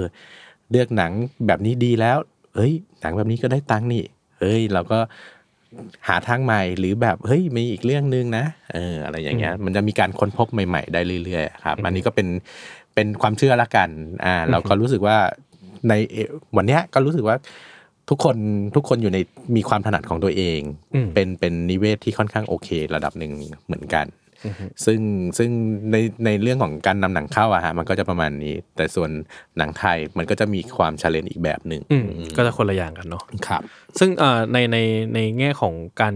นำเข้าหนังมาเนี่ยฮะก็ไม่รู้ในมุมมองพี่เดียวพี่หัดคิดว่ามันมันก็เป็นในทางบวกเรื่อยๆไหมในปัจจุบันผมรู้สึกว่าในฐานะคนดูผมรู้สึกว่ามันมันก็ค่อนข้างบวกขึ้นเรื่อยๆ ผมว่าผมได้เห็นหนังที่หายาก ที่ไม่เคยคิดว่าจะได้ดูมากขึ้นเรื่อยๆ ซึ่งผมว่ามันก็เป็นสิ่งที่ดีเนาะอย่างเช่นเออผมได้ดู Fallen Leaf ผมว่าอุ้ยหนังอากิคอลิสมากิในโรงไทย หรือ Past Life ที่ตอนแรกทุกคนก็แบบเฮ้ยจะมีใครซื้อมาหรือเปล่า ก็ได้ดู ผมว่ามันก็เป็นทางที่บวกขึ้น ผมไม่รู้ว่าพี่ๆสองคนคิดเหมือนกันหรือเปล่า เห็นด้วยนะครับเห็นด้วยครับเห็นด้วยแล้วแล้วสำคัญมากเลยว่าภาพยนตร์เขาเรียกอะไรอะต้องสร้างความรู้สึกให้คนอยากกลับเข้าไปในโรงให้ได้ ผมว่าอันนี้เป็นเป็นวาระใหญ่ของของคนทำหนังทั่วโลกอะครับ ว่าอืมทำยังไงไอ้ สุนทรียะของการดูภาพยนตร์ในโรงเนี่ย มันจะต้องกลับมาให้ได้ อันอันนี้ผมว่าในฐานะที่เราเป็น filmmaker เนาะเป็นเป็นคนทำหนังอยู่ในวิชาชีพเนี้ย ผมว่าเราก็รู้สึกว่า เอ้ยมันมันมันเป็นเขาเรียกอะไรอะเป็นเป็นเป็นเสน่ห์เป็นเป็นสิ่งที่คนทำหนังทุกคนจะต้องเวลาจะสร้างหนังหรือนำหนังเข้ามาสักเรื่องหนึ่งเราต้องมอง value ตรงนี้เป็นหลักเลยว่า เอ้ย คนสามารถดูสิ่งนี้ในโรงแล้ว appreciation มันมันต้องได้ เพราะผมว่าอันนี้ก็เป็นสิ่งที่เป็นโจทย์ที่หนังต่างประเทศทั่วโลกแม้แต่หนังฮอลลีวูดอะไรเงี้ย ก็เป็นโจทย์ที่คนทำหนังเขาพยายาม จะต้องเขาเรียกอะไรต้องแก้โจทย์ตรงนี้ให้ได้ เพราะไม่งั้นเนี่ยต้องยอมรับว่าความบันเทิงเดี๋ยวนี้มันไปอยู่ในในหน้าจอโทรศัพท์ มันความบันเทิงมันอยู่ทุกที่จริง ๆ ในทุกจอจริง ๆ ถ้าสมมุติว่าเราไม่สามารถนำสุนทรียะในโรงหนังกลับมาได้เนี่ย ผมว่า อันเนี้ยมันมันในแง่ของอุตสาหกรรมมันก็จะจะดาวน์ลงเรื่อยๆ เพราะฉะนั้นตรงนี้แหละเป็นที่พี่ฮัทบอกแหละว่า การทำให้คนดูกลับเข้ามาในโรงเนี่ย มันต้องช่วยกันทำทั้งทั้งระบบนิเวศอะเนาะอือืมมจริงๆหนังที่ผมคิดว่าแบบกำลังถูกท้าทายมากที่สุดกลับไม่ใช่หนังพวกอ่า segment อะไรพวกนี้นะฮะ หนัง mass ที่เคลมตัวเองว่า mass เนี่ย คือบางครั้งมันกลับรู้สึกว่า เออ mass จริงเปล่า แล้วบางคนถ้า mass ฉันก็ไม่ดูนะ เพราะฉันมี identity ของตัวเองก็ผมว่ามันมีโจทย์ทั้งสองฝั่ง อันนี้จะเป็นสิ่งที่หนังไทยกำลังถูกทดสอบอยู่เหมือนกัน แต่หนังกลุ่มเล็ก ๆ หรือมีกลุ่มคนดูที่ที่มีแฟนมีอย่างอนิเมะมีแฟนเบสอยู่แล้ว หนังดนตรีอาจจะกลุ่มเล็กมาก แต่ก็พยายามจะสื่อสารมันมันก็เป็นความบันเทิงบางอย่างอะไรอย่างเงี้ยฮะผมว่าพวกนี้จริง ๆ ยังรู้สึกว่าเป็นเป็น มันยังมีอะไรที่รู้สึกว่าเกาะเกี่ยวได้ แต่พอ mass ปุ๊บเนี่ยโอ้โหต้องชนะคนหลายคนมากเลยอืมเอออืมซึ่งผมว่าณปัจจุบันก็เส้นแบ่งว่าอะไรคือ mass มันยากมากมากเลยเนาะอืมมันตลาดมันแบ่ง segment ย่อยเยอะมากเลยครับไม่ใช่ทุกคนจะสามารถเป็น Top Gun: Maverick ได้ใช่ใช่ที่แบบว่าโอ้ save cinema ด้วยการอ่าทำหนังที่มีทอมครูซขับเครื่องบินอะไรเงี้ยมันเออผมว่ามันเราเราแบ่งยากมากมากขึ้นเรื่อยๆว่าอะไรคือ mass อะไรอืเงี้ยมอืมเนอะอืมนะครับ ทีนี้เออพอเมื่อกี้พี่หัดพูดถึงการเป็นแบบเป็นผู้ผลิตด้วยเนาะทีนี้ก็คิดว่าผมว่า GDH เองก็อยู่ในวงการในอุตสาหกรรมมามากแล้วแหละ จนรู้ว่าการขายหนังของตัวเองอะ่ะ ในประเทศมันเป็นยังไง ทีนี้การความต่างของการเป็นผู้ขายกับผู้ซื้อมันต่างกันมากน้อยแค่ไหนครับอ่าผมว่าจริง ๆมันมันเป็นโน้ตฮาวที่ข้ามกันได้อะฮะอือฮึอ่า แต่มันก็มีข้อเสียเหมือนเหมือนกันเหมือนกันว่า พอเราเคยเป็นเป็นคนขายอ่าเราก็พยายามจะเข้าใจคนซื้อเพราะเราเคยเป็นคนซื้อเราก็พยายามจะคาดเดาคนขาย มันก็อาจจะมีอะไรตรงเนี้ยที่ที่มันอาจจะต้อง balance กันให้ดีอ่าฮะแต่ผมว่าในเรื่อง pattern ของการทำงานนะฮะมันจะมีความเข้าอกเข้าใจกันทั้งระบบ เราเคยทำสัญญายังไง ต้องต่อรองยังไงอืมมันก็จะ มันจะช่วยได้ เราต้องคุยโฟกัสโฟกัสเอ่อโฟกัสกันในส่วนไหน อะไรที่เราต้องต้องสู้ให้ได้อะไรอย่างเงี้ยฮะอย่างเช่นแบบทำหนังญี่ปุ่นเงี้ยโอ้โหการแอปพูกระบวนการแอปพูยุ่งยากมากญี่ปุ่นคือชื่อเรื่องนี้เลยเขานะจะเข้มงวดมาใช่กขึ้นชื่อเรื่องความเข้มงวด approve อ่ในการอ่ต่างครับ อันนี้ก็คือว่าโอเคเรา ตอนตอน g d ทำอะก็เออก็ก็จะมีกระบวนการ approve อะไรระดับนี้อยู่เหมือนกัน อย่างเช่นการส่งของเราก็ต้องปล่อยของเราก่อนเนาะเราจะไม่ปล่อยของคุณให้ไปไม่ไม่ไม่ไม่ไม่อะไรไม่ส่งไปให้ลูกค้าได้ก่อน แม้ว่าเอ่อก็ต้องรอจนวินาทีสุดท้าย เพราะว่าเราก็กลัวหลุดหรือกลัวอะไรของมันเหมือนกัน ซึ่งตรงเนี้ยมันทำให้แบบอ่าโอเค มีเอมพัตตีจากทั้งสองฝั่งอืมๆแล้วในแง่การจัดการอะไรเงี้ยครับหมายว่าในแง่แบบเอ่อการเป็นผู้เล่นในอุตสาหกรรมมันมันต่างกันไหมฮะ คือบทบาทของแบบคือเราเราทำหน้าที่เป็นผู้ขายมันก็มันก็มีสิ่งที่ต้องจัดการแบบหนึ่งพอเป็นผู้ซื้อมันก็อาจจะมีสิ่งที่ต้องจัดการแบบหนึ่งในแง่แบบธุรกิจหรือแง่อะไรก็ตามอะไรเงี้ยอืมก็อย่างที่เรียนนะฮะผมว่ามันค่อนข้างจะอ่าใกล้เคียงกัน ใกล้เคียงกัน อันนี้ผมว่าอาจจะอยู่ที่แบบเรื่องของการลองผิดลองถูกแล้วอืมเออพอดีว่าอ่าที่นี่จะมีประสบการณ์ขายมาอย่างยาวนานอ่าซื้อก็อาจจะไม่ได้ ไม่ได้ถึงกับเชี่ยวชาญมาก แต่ก็รู้สึกว่าอ่ามันก็ไม่ได้ไปเล่นสเกลที่มันใหญ่โตจนคอนโทรลไม่ได้อะไรอย่างเงี้ยฮะอืมก็ยังถือว่ายังเป็น learning curve อยู่ แต่ก็ยังยัง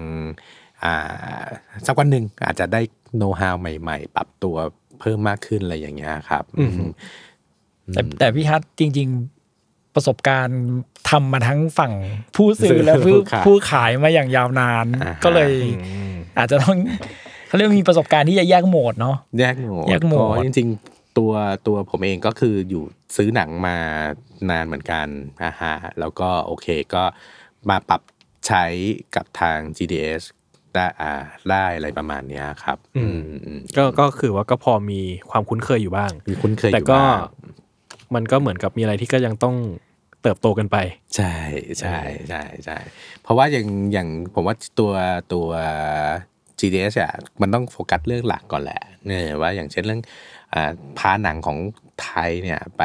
ตลาดโลกให้ได้ อะไรพวกเนี้ยมันจะเป็นภารกิจหลักของของฝั่ง international sale ไว้ก่อนอืมนะครับส่วนไอ้เรื่องของการ import เข้ามาเนี่ย ผมว่ามันต้องดู balance ในในในแต่ละช่วงด้วยครับผม ครับผม ทีนี้ผมขอมาที่ Past Lives ครับ ผมคิดว่ามีหลายคนที่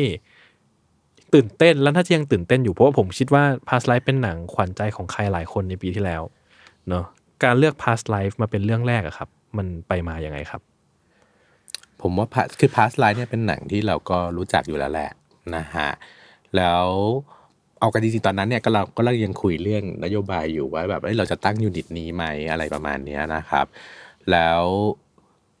ก็รู้สึกว่าถ้าจะตั้งมันควรจะมีหนังที่มันเป็น landmark ของของของปีเออก็เลยรู้สึกว่ามันสำคัญเหมือนกันสำหรับการที่จะเปิด unit นี้แล้วแล้วอ่ามีหนังเรื่องไหนที่มันดูแล้วโอ้แข็งแกร่งพอมีความสำคัญพอนะครับ ก็โชคดีที่ที่ไปได้พาสไลน์เนี่ยแหละครับ คือพาสไลน์เนี่ยผมว่ามันส่วนหนึ่งอะฮะที่สัมผัสได้เลยคือพุ่มกับ ทุกคนใน GDS อยากดูทุกคนอ่ามีใครก่อนนะ เต๋อ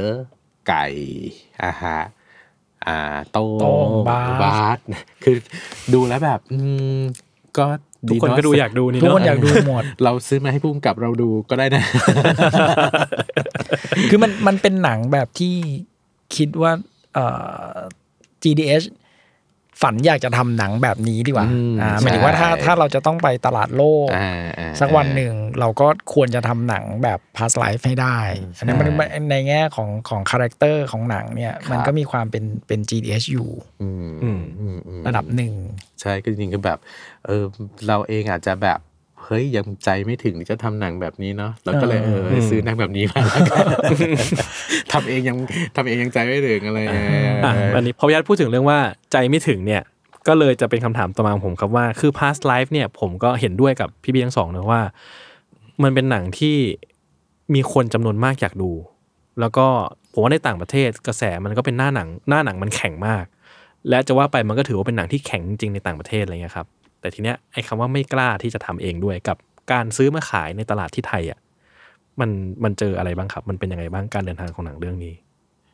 คือผมผมเชื่อว่าจริงๆคำว่าเราอะยังรู้สึกว่าเราทำหนังไทยเนาะเราคงอยากให้คนไทย ยังอยากคุยกับคนไทยเป็นพื้นฐานด้วยแหละฮะคือหนังที่โอเค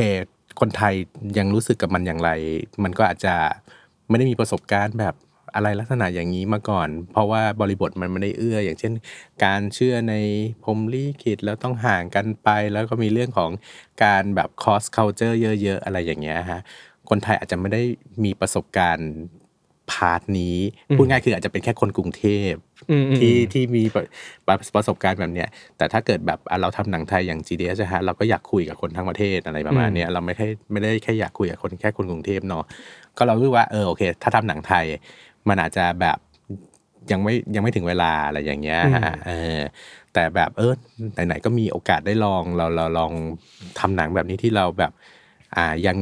อยากทำสักนะสักวันหนึ่งแต่วันนี้ได้มีโอกาสที่แบบเออได้เรียนรู้ทางลัด เราลองทำแบบนี้ดู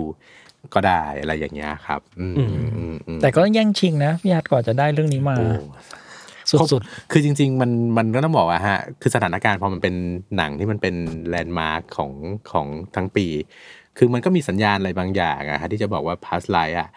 มันจะมันจะโด่งมันจะอยู่ในเวทีตอนปลายปีแน่ๆ อะไรอย่างเงี้ยฮะเอ่อการพูดถึงภูมิกับหลายคนยังไม่ได้ดูหนังทั้งปีเลยแต่รู้สึกแล้วเนี่ยคือแบบเออ ประสบการณ์ที่พิเศษมากๆเออก็จะมีบริษัทหลายบริษัทที่สนใจนะครับ ก็ต่างเป็นผู้เชี่ยวชาญกันมาก่อนอะไรอย่างเงี้ยฮะแต่ทาง GDS ก็รู้สึกว่าเออเราเรามีโจทย์ที่แบบรู้สึกว่าเรื่องเนี้ยเหมาะสมกับเราด้วยแหละ เราก็รู้สึกว่า เออขอก็อาจจะซื้อมาด้วยความที่แบบ เออเราอยากทำมันให้สำเร็จอืมอืมๆ สู้แหละเรียกว่าเราสู้เราสู้คือคือบางบางคนที่มีประสบการณ์อาจจะรู้สึกว่าแบบเออหนังเรื่องนี้มันหนังเล็ก ๆ อะไรอย่างเงี้ยแต่เราอืมอาจจะมีมุมมองที่เราว่าเฮ้ยหนังแบบเนี้ยคือถ้าทำด้วยวิธีการแบบ GDS เราอาจจะสร้างความพิเศษกับมันได้อะไรอย่างเงี้ยฮะครับเออคืออะผมรู้ว่าหนังแบบเนี้ยจริง ๆ แล้วในต่างประเทศอะมันน่าจะขายแพงอืมซึ่งแพงไหมครับ ก็จริง ๆ ผมว่ามัน บอกไว้เลยว่ามันเป็นเป็นมันก็เป็นแบรนดิ้งแบบ A24 อะนะครับ ตัว A24 เนี่ยเขาเชื่อบนบน branding ของเขาว่า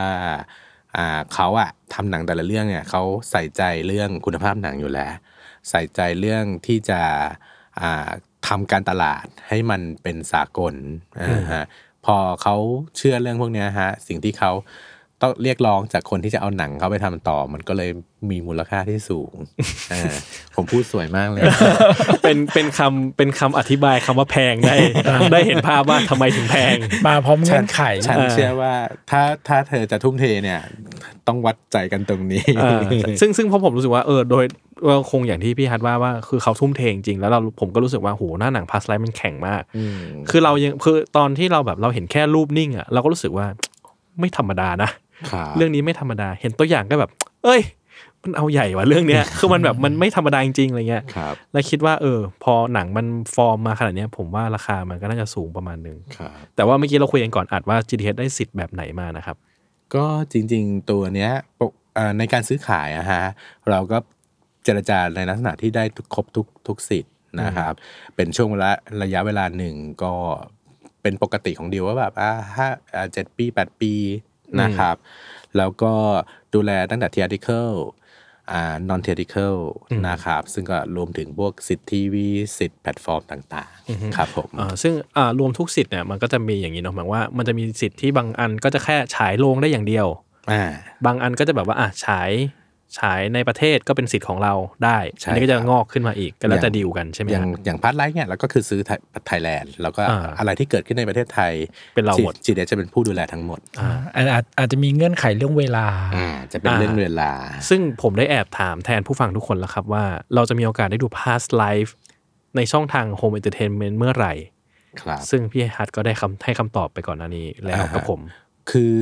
ผมว่าอันนี้มันเป็นนโยบายของบริษัท A24 หรือเปล่าไม่คือเขาก็เองเขาก็เป็นคนที่เชื่อเรื่องการผลักดันให้คนเข้าไปดูในโรงภาพยนตร์นะฮะการทำ holdback ต่างๆ เขาก็เลยค่อนข้างจะยาว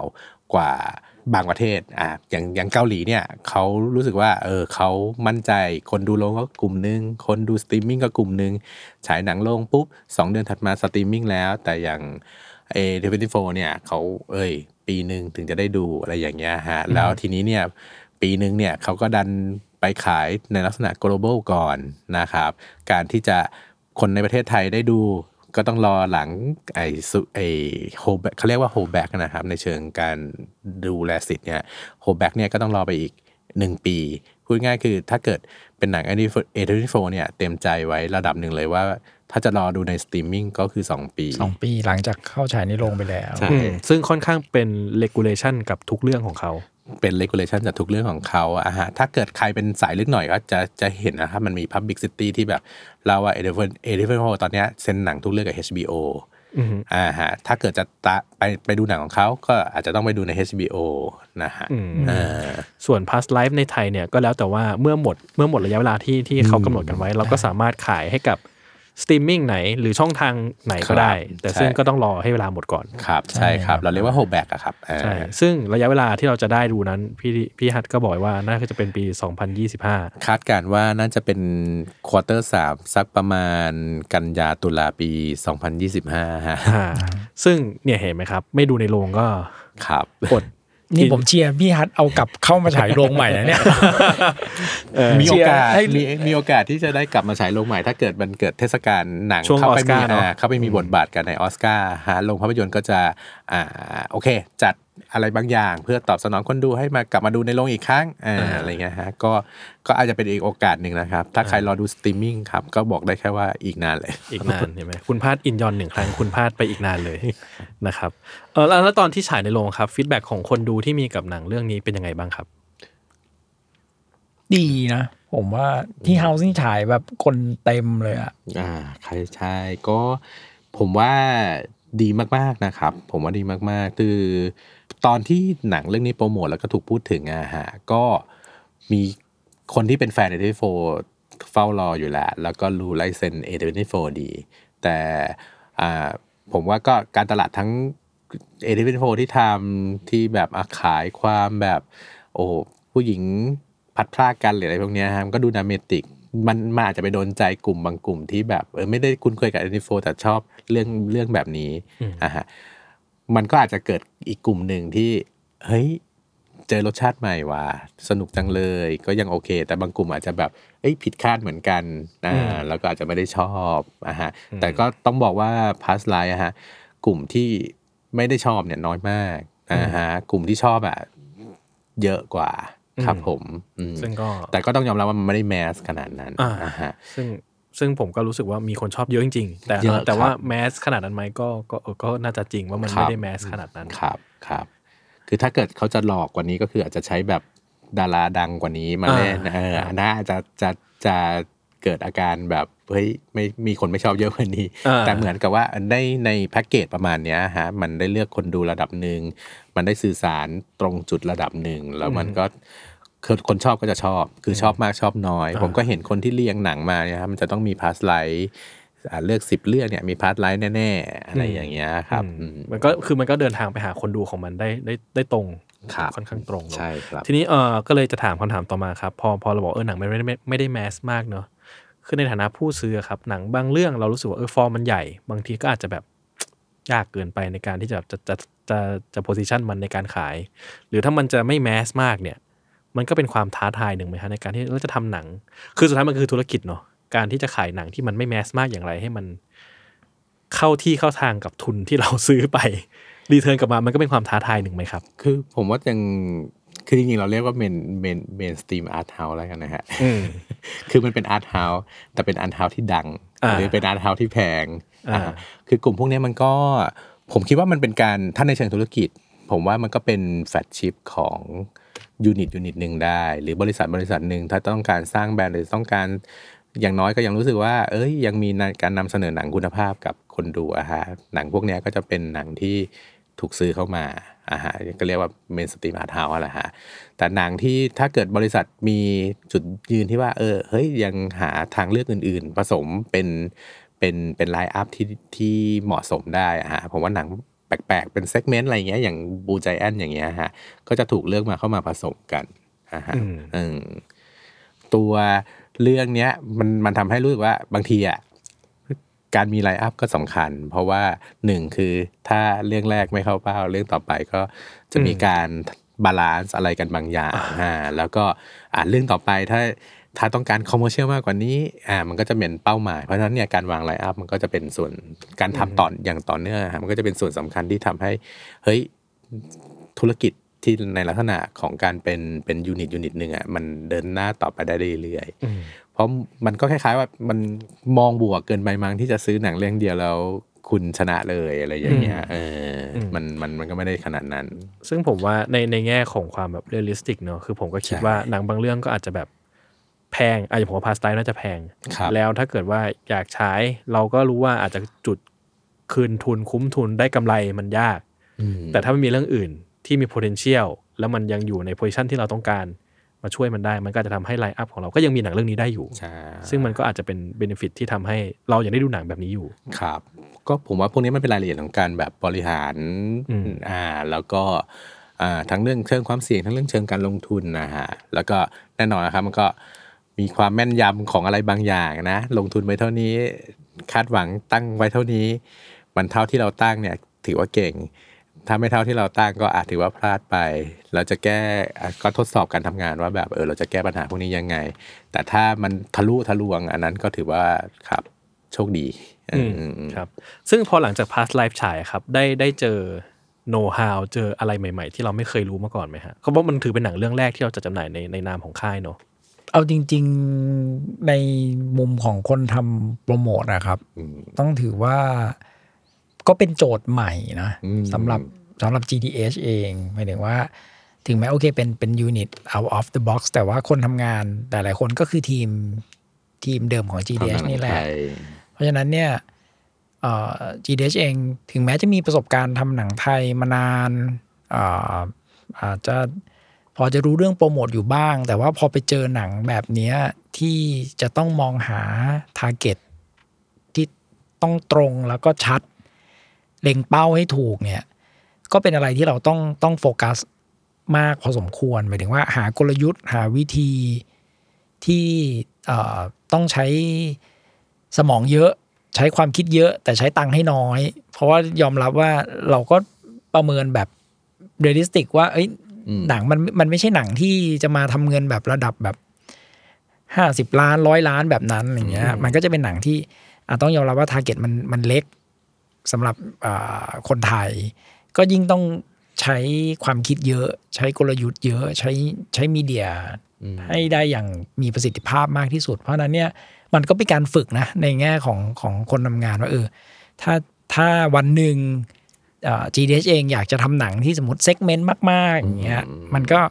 เราก็ได้เรียกว่าซ้อมฝีมือได้ได้เรียนรู้การ การพูดกับคนในแต่ละกลุ่มแต่ละ target ผมว่ามันมันก็มีประโยชน์ในมุมตรงนี้แต่ถามว่าไอไอ learning ผมว่ายังได้อีกเยอะมากอะไรเงี้ย เพราะต้องถือว่าถ้าเป็นอย่างพี่ฮัทมีประสบการณ์ในการซื้อหนังก็จริงแต่อย่างคนคนที่ GDH เองอะประสบการณ์ในการที่จะนำหนังต่างประเทศเข้ามาจัดจำหน่ายอะสำหรับคนอื่น ๆ ในบริษัทก็ไม่ได้มีมาก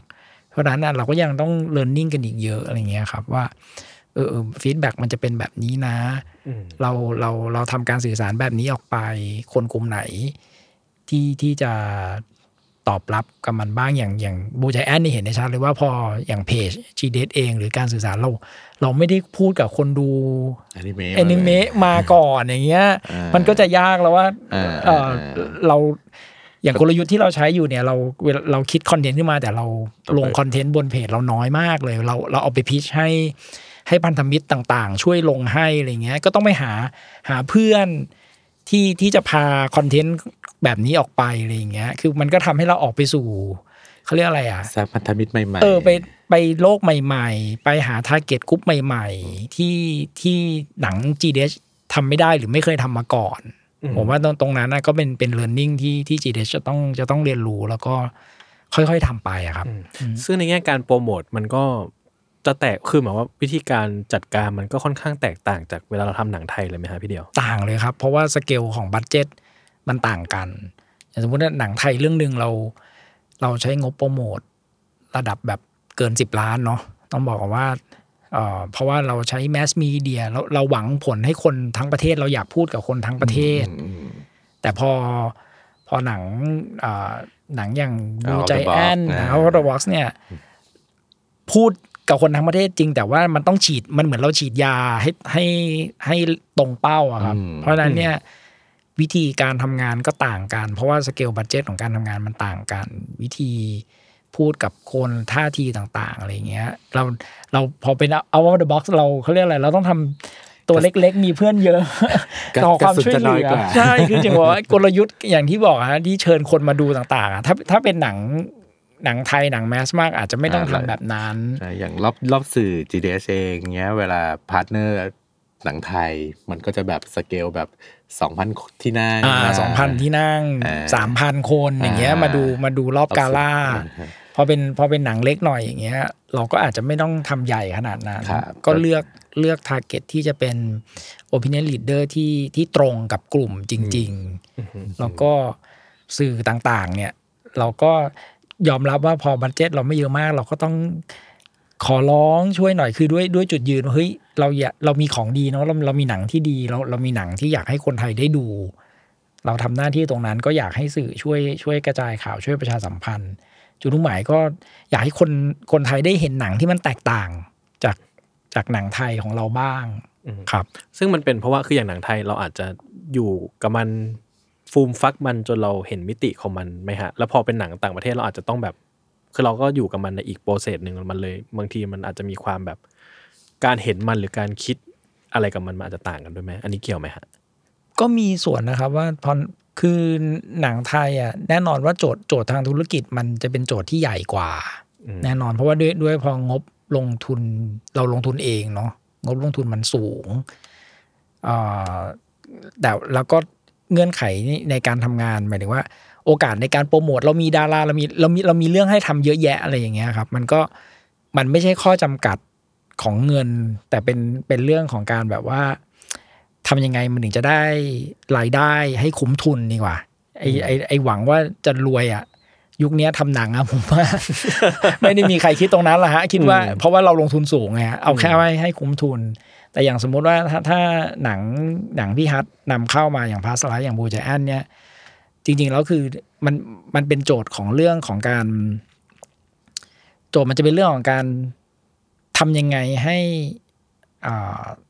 ได้ target ที่เราต้องการอย่างนั้นมากกว่า เพราะว่าอย่างที่บอกว่าจุดหมายพอเราต้องการยกระดับรสนิยมของคนดูหนังทำยังไงให้ให้ประสบการณ์ในการดูหนังในโรงมันคึกคักขึ้นเนี่ย ผมว่ามันมันมันเป็น ทางอ้อมนิดหนึ่งที่จะทำให้อุตสาหกรรมมันมันโต เพราะฉะนั้นเนี่ยมันของพี่ฮัทก็จะมีความรู้สึกว่าไม่ใช่เอาเรื่องเงินเอาธุรกิจเป็นตัวตั้ง มันจะเป็นเป็นคนละโจทย์กัน เพราะฉะนั้นเนี่ยมายเซตของคนทำงานเนี่ยทาง Blue Giant เนี่ยทำด้วยใจต้องบอกว่าทีมงานทำด้วยใจ เพื่อนๆที่เราชวนมาโปรโมท partner ต่าง ๆ เนี่ยคือเราก็ต้องอาศัยว่าเฮ้ยเขารักหนังเขาชอบชอบหนังมี มีใจตรงกันว่าเราอยากจะทำให้หนังเรื่องนี้ไปสู่คนในวงกว้างเหมือนกันเงี้ยเราก็เหมือนหาสมัครพรรคพวกแล้วแล้วช่วยกันทำเพราะว่ามันมันไม่ได้มีทุนสูงจริง ๆ มันก็จะเป็นคนคนละโจทย์นะครับว่า ในแง่การทำงานมันมันต่างกันพอสมควร ก็จริงๆอย่างการทำหนังไทยอะฮะผมว่าทุกอย่างมันเหมือนอยู่ในมือคอนโทรลของเราเองด้วย เราอยากเรียกดารามาทำยังไงถ้าอะไรก็ได้นะฮะ แต่ว่ามันก็คือด้วยด้วย เพราะว่าเราเป็นคนจ่าย แต่พอเป็นหนังต่างประเทศนะฮะบางตัวก็แทบจะทำอะไรไม่ได้ เพราะฉะนั้นเนี่ยมันต้องเอาชนะด้วยด้วยอ่าเขาเรียกอะไรทักความความคิดความอะไร คือใช้ความคิดทั้งทั้งสองอย่าง แต่บางอันเนี่ยตัวทำหนังต่างประเทศอะคือมันจะเต็มไปด้วยกรอบแล้วกัน แล้วเราอืมเราจะไปทะลึ่งตีหัวไปไปพูดบิดหน้าหนังอ่าอะไรเขาก็ทำไม่ได้อืมเพราะว่าอืมถ้าเราไม่เลสเ c กเอ่อ คนทำหมายถึงว่าต้นฉบับเขาว่าเขาก็คงเลิกขายหนังให้เราเขาก็ไม่ทำการค้ากับเราอีก อาจจะโดนแบล็คลิสต์แล้วด้วยใช่เพราะฉะนั้นเราเราต้องเลสเ c กทั้งในเรื่องเงื่อนไขต่างๆ หรือว่าโอเค หนังเขาเอ่อเขาวางกรอบมาแบบนี้นะ ในแง่ชิ้นงานเขาอยากให้เราทำแบบนั้นแบบนี้อะไรเงี้ยเราก็ต้องต้องเลสเ c กเขานิดนึงอะครับ อืมอืมครับผมอะทีนี้คำถามท้ายๆแล้วครับ หนังเรื่องต่อไปมีเล็งไว้หรือยังครับ จริง ๆต้องบอกว่าผมว่าก็มีถึงเรียกว่าเล็งเขาเรียกอะไรเล็งตามคาล endar ดีกว่าอือฮึเพราะว่าเดี๋ยวจะมีเบอร์ลินในเดือนกุมภาพันธ์แล้วก็มีฮ่องกงในเดือนมีนาคม แล้วก็จะมีคานส์อะไรเงี้ยฮะใน period เนี้ยถ้ายังมีถ้ายังมีหนังที่น่าสนใจ เราก็จะแบบมีการแบบสเก u ติ้งแล้วก็เอามาเรียงกัน แล้วก็ดูสักเรื่องเรื่องหรือสองเรื่องตามแผนว่าแบบในหนึ่งปีเราจะมีสักสามเรื่องเนาะ อะอย่างปีเนี้ยมีหนึ่งเรื่องมีมีสองเรื่องแล้วอ่าต่อไปจะหาอีกสักสองเรื่องจนถึงสิ้นปี 2025 เอาเป็นจำนวนก่อนแล้วกันจริงๆ เรื่องจำนวนมันไม่น่าจะยากอ่าอืมไม่น่าจะยากสำหรับแค่สองเรื่องเนาะแต่เราก็อยากเรื่องที่มันเหมาะทั้งเวลาเหมาะทั้งคนดู แล้วก็เหมาะทั้งคอนเทนต์มันก็คงจะต้องใช้เวลารีเสิร์ชนิดนึงเรียกว่าเล็งไว้ไหมก็ยังไม่เรียกว่าเล็งแล้วกันฮะยังเป็นภาพกว้างๆอยู่อ่าฮะก็เหลือว่า ในอะไรเหมาะสมในช่วงต่อต่อไปที่จะเกิดครับขึ้นเนี่ยมีอะไรที่น่าจะเหมาะสมกับเราแล้วก็จะไปลองดูอ่าใช่ว่าเป็นไปได้หรือเปล่า ใช่ครับ ก็จริงๆสองเรื่องเรามีอ่าเขาเรียกอะไรการเรียนรู้อะไรบางอย่าง ก็จะใช้ในเรื่องที่สามต่อไปได้ครับผมโอเคครับ ซึ่งก็ตั้งใจว่าปีหนึ่งอาจจะมีสักประมาณสามเรื่องใช่สามถึงสี่สามถึงสามประมาณสามเรื่อง เพราะว่าอืมอย่างปีนี้เรามีทำหนังไทยเองก็สามสามอ่า อ่าเขาเรียกอะไรด้วยด้วยการวางว่าไอ้การคนโปรโมทที่มีประสิทธิภาพคนเยทำงานทำงานไหวใช่เพราะจริงๆทำหนังเล็กหนังใหญ่ก็ใช้พลังใช้พลังเยอะพอๆกันนะฮะวันนี้เหมือนหนังเล็กต่อให้สมมุติว่าหนังเล็ก เราคาดหวังรายได้เอ่อไม่กี่ล้านบาทหรือไม่กี่สิบล้าน แต่เวลาทำงานเราทำเต็มที่เท่ากันต้องบอกแบบนี้อืมอืมทำเต็มที่เท่ากัน เพราะว่าเกิดตอบสนองกับคนดูเนี่ยแหละครับ ที่แบบเออคนดู สื่อสารกับคนดูยังไง ผมว่าวิธีการทำงานเนี่ยไม่น้อยไม่น้อยลงเลย ไม่ว่าจะเป็นหนังเล็กหรือหนัใช่เพราะเราเราไม่ได้วัดว่าเอา box office เป็นตัวตั้งเนาะเราวัดว่า feedback ที่เกิดขึ้นจากคนดูหมายถึงว่าเราตามหาคนที่ชอบหนังเรื่องนั้นอืมอืมให้เจอออืมเป็นตัวตั้งมากกว่าว่าเอ้ยถ้าเราเจอคนที่ชอบแล้วแล้วพลังของฟีดแบ็มันมันออกมาได้จริง ๆอะผมว่าอันเนี้ยน่าจะทำให้เราไปต่อได้ครับ ได้ครับ ในต่อต่อไปข้างหน้าครับ เป้าหมายที่ out of the box อยากไปให้ถึงคืออะไรครับ ผมเองก็คิดว่าแน่นอนคือคือสำหรับคนซื้อหนังเรื่องหนึ่งอะฮะมันจะต้องจะอยากมีหนังที่เรียกว่าเป็นเรียกว่าบ็อกออฟฟิศฮิตละกันเนาะอืมแล้วเป็นเพชรยอดมงกุเป็ฎนเพชรยอดมงกุฎเออเราก็อยากเจอเรื่องนั้นจนได้ในสักวันหนึ่งอ่าฮะแล้วแบบถ้ามันจะแบบเอ้ยทำให้เอาออฟบ็อกถูกจดจำ มากขึ้นผมก็ได้ด้วยหนังลักษณะอะไรประมาณอย่างนั้นเหมือนกันนะฮะแต่ว่าก็คงแน่นอนคือมันคงไม่ได้แบบต้องไปเสียคาแรคเตอร์หรืออะไรบางอย่างที่เป็นปรัชญาในการทำงานภาพรวมต่างๆ อืคือหนังอะผมว่าไอ้เรื่องความชอบไม่ชอบอะมันก็ต่างกันไปตามรสนิยมของคนเนาะแต่อย่างน้อยอะในฐานะ เราเป็นตัวแทนที่ช่วยเลือกหนังมาให้คนไทยดูอะผมเชื่อว่า พี่ฮัทและ Out Of The Box ก็คือหวังว่า อย่างน้อยเราไม่ทำให้คนผิดหวังดีกว่าว่าเราไม่อ่านะไม่ตั้งใจเลือกหนังอันอันนี้นี้ อันนี้เป็นข้อแรกอ่าแล้วเราก็อยากรู้จักคนดูมากขึ้น มีคนดูเราหนังเรามากขึ้นเนี่ยแหละครับเออมันก็เพราะจะสองเรื่องนี้ผม ถือว่าพี่ฮัทเลือกเก่งมากนะ เอาผมยอมรับเลยว่า Past Life กับบูใจแอนเนี่ย ผมเชื่อว่าเราได้สร้างฐานแฟนขึ้นมาละ ที่จะคอยติดตามอยู่ เพราะฉะนั้นเนี่ยถ้าเรื่องที่สามเรื่องที่สี่เขายังชื่นชอบยังยังเห็นมาตรฐานอยู่อะผมว่าเดี๋ยวมันจะเกิดแฟนของ Out of the Box ขึ้นมามากขึ้นเรื่อยๆเองเนาะครับจริงครับอันนี้ผมเห็นด้วยนะ ผมรู้สึกว่าพอดู past life กับBlue Giant แล้วผมรู้สึกว่าเฮ้ยหนังแบบเนี้ยจริง ๆ มันควรจะมี segment พื้นที่ของมันในประเทศเรา มาตั้งนานแล้วนะ แต่ว่าถ้าไม่มีผู้เล่นนี้กระโดดเข้ามา เราอาจจะไม่ได้เห็นหนังแบบนี้ ซึ่งผมว่ามันก็ มันก็ทำให้เราเออ ผมก็ลุ้นต่อไปว่าเรื่องที่สามที่จะได้ดูจาก out of the box คืออะไรเหมือนกันว่า ผมว่ามันเป็น segment ที่น่าสนใจอยู่ตรงคนี้รับครับครับผมอะสุดท้ายนี้ครับ ฝาก Blue Giantนกันอีกครั้งหนึ่งครับ ผม ก็ผมดีใจที่ที่สำหรับคนกลุ่มแรกที่ได้ดูไปนะฮะในรอบสื่อทุกคนมีความสุขแล้วก็ชอบหนังกัน แล้วเหนืออื่นใดเนี่ย นอกเหนือจากความชอบหนังแล้วเรารู้สึกว่า หลาย ๆ คนจะพูดถึงว่าการดูหนังเรื่องเนี้ยแล้วรับพลังบวกและอยากมีทำอะไรให้สำเร็จ มันรู้สึกว่าเออคอนเทนต์คอนเทนต์หนึ่งที่มันสร้างแรงบันดาลใจ และสร้างพลังบวกเนี้ย เอาจริงๆ ปีหนึ่งปีหนึ่งมันไม่ได้แบบเยอะมาก ถ้าแบบเฮ้ยต้นปีเนี่ยก็ถือว่าเป็นการส่งความสุขเปิดปีใหม่ปาด้วยพัฒดีนาจาก GDS แล้วก็อ่าโอเค ก็หวังว่านอกเหนือจากบูใจแอนแล้วเนี่ยอ่า จากนี้ต่อไปในหนังไลฟ์ GDS เนี่ยฮะก็อยากฝากติดตามด้วยครับแล้วก็สำหรับบูใจแอนเองลองสักครั้งอาอาจจะไม่ใช่แฟนอนิเมะอาจจะไม่ใช่แฟนดนตรีแจ๊สแต่ว่ามันเป็นหนังที่ต้องดูในโรงจริง ๆ แล้วเนี่ยก็คือเป็นสิ่งที่แบบเอยอยากชวนกันออกมาดูในโรงแล้วจะรู้สึกว่า เออ ก็อาจจะเป็นคนหนึ่งที่ไม่ชอบก็ได้ เราก็ยังอยากฟังนะว่า เขาจะไม่ชอบเพราะอะไร แต่ เท่าที่ผ่านมาอะเราเจอคนชอบเยอะมาก แล้วเราก็รู้สึกว่าเออเรากล้าที่จะแนะนำกล้าที่จะชวนครับผมครับผม ผมพูดในฐานะคนเป็นพ่อเนาะมีลูกสาวลูกชาย มีลูกสองคนผม ลูกผมมันยังเด็กมาก แต่ผมอะอยากพาเขาไปดูนะไอ้เวอร์ชันภาคไทยเนี่ย ด้วยความรู้สึกว่า เราอยากให้ลูกเรามีทัศนคติแบบเนี้ยเหมือนเหมือนเหมือนตัวละครในหนังอะ แต่เราเราไม่รู้จะสอนเขายังไงอะไรเงี้ย ผมรู้สึกว่าเออต้องเขาต้องไปดูอะเขาจะเขาจะเก็ตมากเก็ตน้อยแค่ไหนไม่รู้อะไรเงี้ย แต่เรารู้สึกเฮ้ยมันเป็นทัศนคติที่ที่เราอยากอยากบอกตัวเองทุกวัน แล้วเราก็อยาก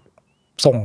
ความรู้สึกดีๆ หรือความความคิดดีๆ แบบเนี้ย ไปให้กับคนที่เรารักอะไรเงี้ย ผมผมก็คิดคิดว่าเป็นหนังที่แฟมิลี่ดูได้ หมายถึงว่าเออเป็นหนังที่ครอบครัวสามารถมาดูกันได้ ก็ก็ยังเชื่อว่าหนังเรื่องนี้จะจะทำให้เออเขาเรียกอะไรอะส่งเสริมความคิดค่านิยมทัศนคติดีๆ ที่ที่มีต่อชีวิตและการทำงานนะครับอืมครับได้ครับ ส่วนผมก็เสริมครับว่า สนุกจริงครับ แล้วมันทำให้ เรารู้สึกบางอย่างกับชีวิตของเราจริง ๆ แล้วก็ไม่ได้ผมว่ามันอย่างที่บอกผมรู้สึกว่าผมนึกไม่ออกว่าคนที่จะไม่ชอบมันมันจะไม่ชอบได้สักขนาดไหน อาจจะไม่ถูกจริตบางอย่าง แต่ก็ผมว่าหนังมันมันมีหัวใจที่แข็งแรง ที่เปี่ยมล้นเหลือเกินในการจะพูดอะไรบางอย่าง ให้เรารู้สึกไปกับมัน แล้วเราก็รู้สึกจริงๆนะครับ ก็แนะนำเหมือนกัน ผมชอบมากมาก ๆเลยนะครับ แบบไม่ได้อวยขอบคุณมากชอบจริงมากชอบจริงครับๆเออขอบคุณมากครับนะครับ ก็วันนี้ขอบคุณทั้งพี่เดียวพี่ฮัทมากที่มาคุยกันนะครับ ก็หวังครัว่าบผู้ฟังจะบันเทิง แล้วก็ได้รับรู้มิติอะไรต่างๆ ของการเป็นค่าย จัดจำหน่ายหนังค่ายใหม่ แล้วก็รวมไปถึงหนังเรื่อง Blue Giant เองนะครับผม วันนี้ผมกับพี่เดียวพี่ฮัทก็ขอลาไปก่อนนะครับ พบกันได้ใหม่กับรายการ Cinefy Podcast ทุกวันพุธนะครับ ทุกช่องทางของ Salmon Podcast วันนี้ลาไปก่อนนะครับ สวัสดีครับ สวัสดีครับ สวัสดีครับ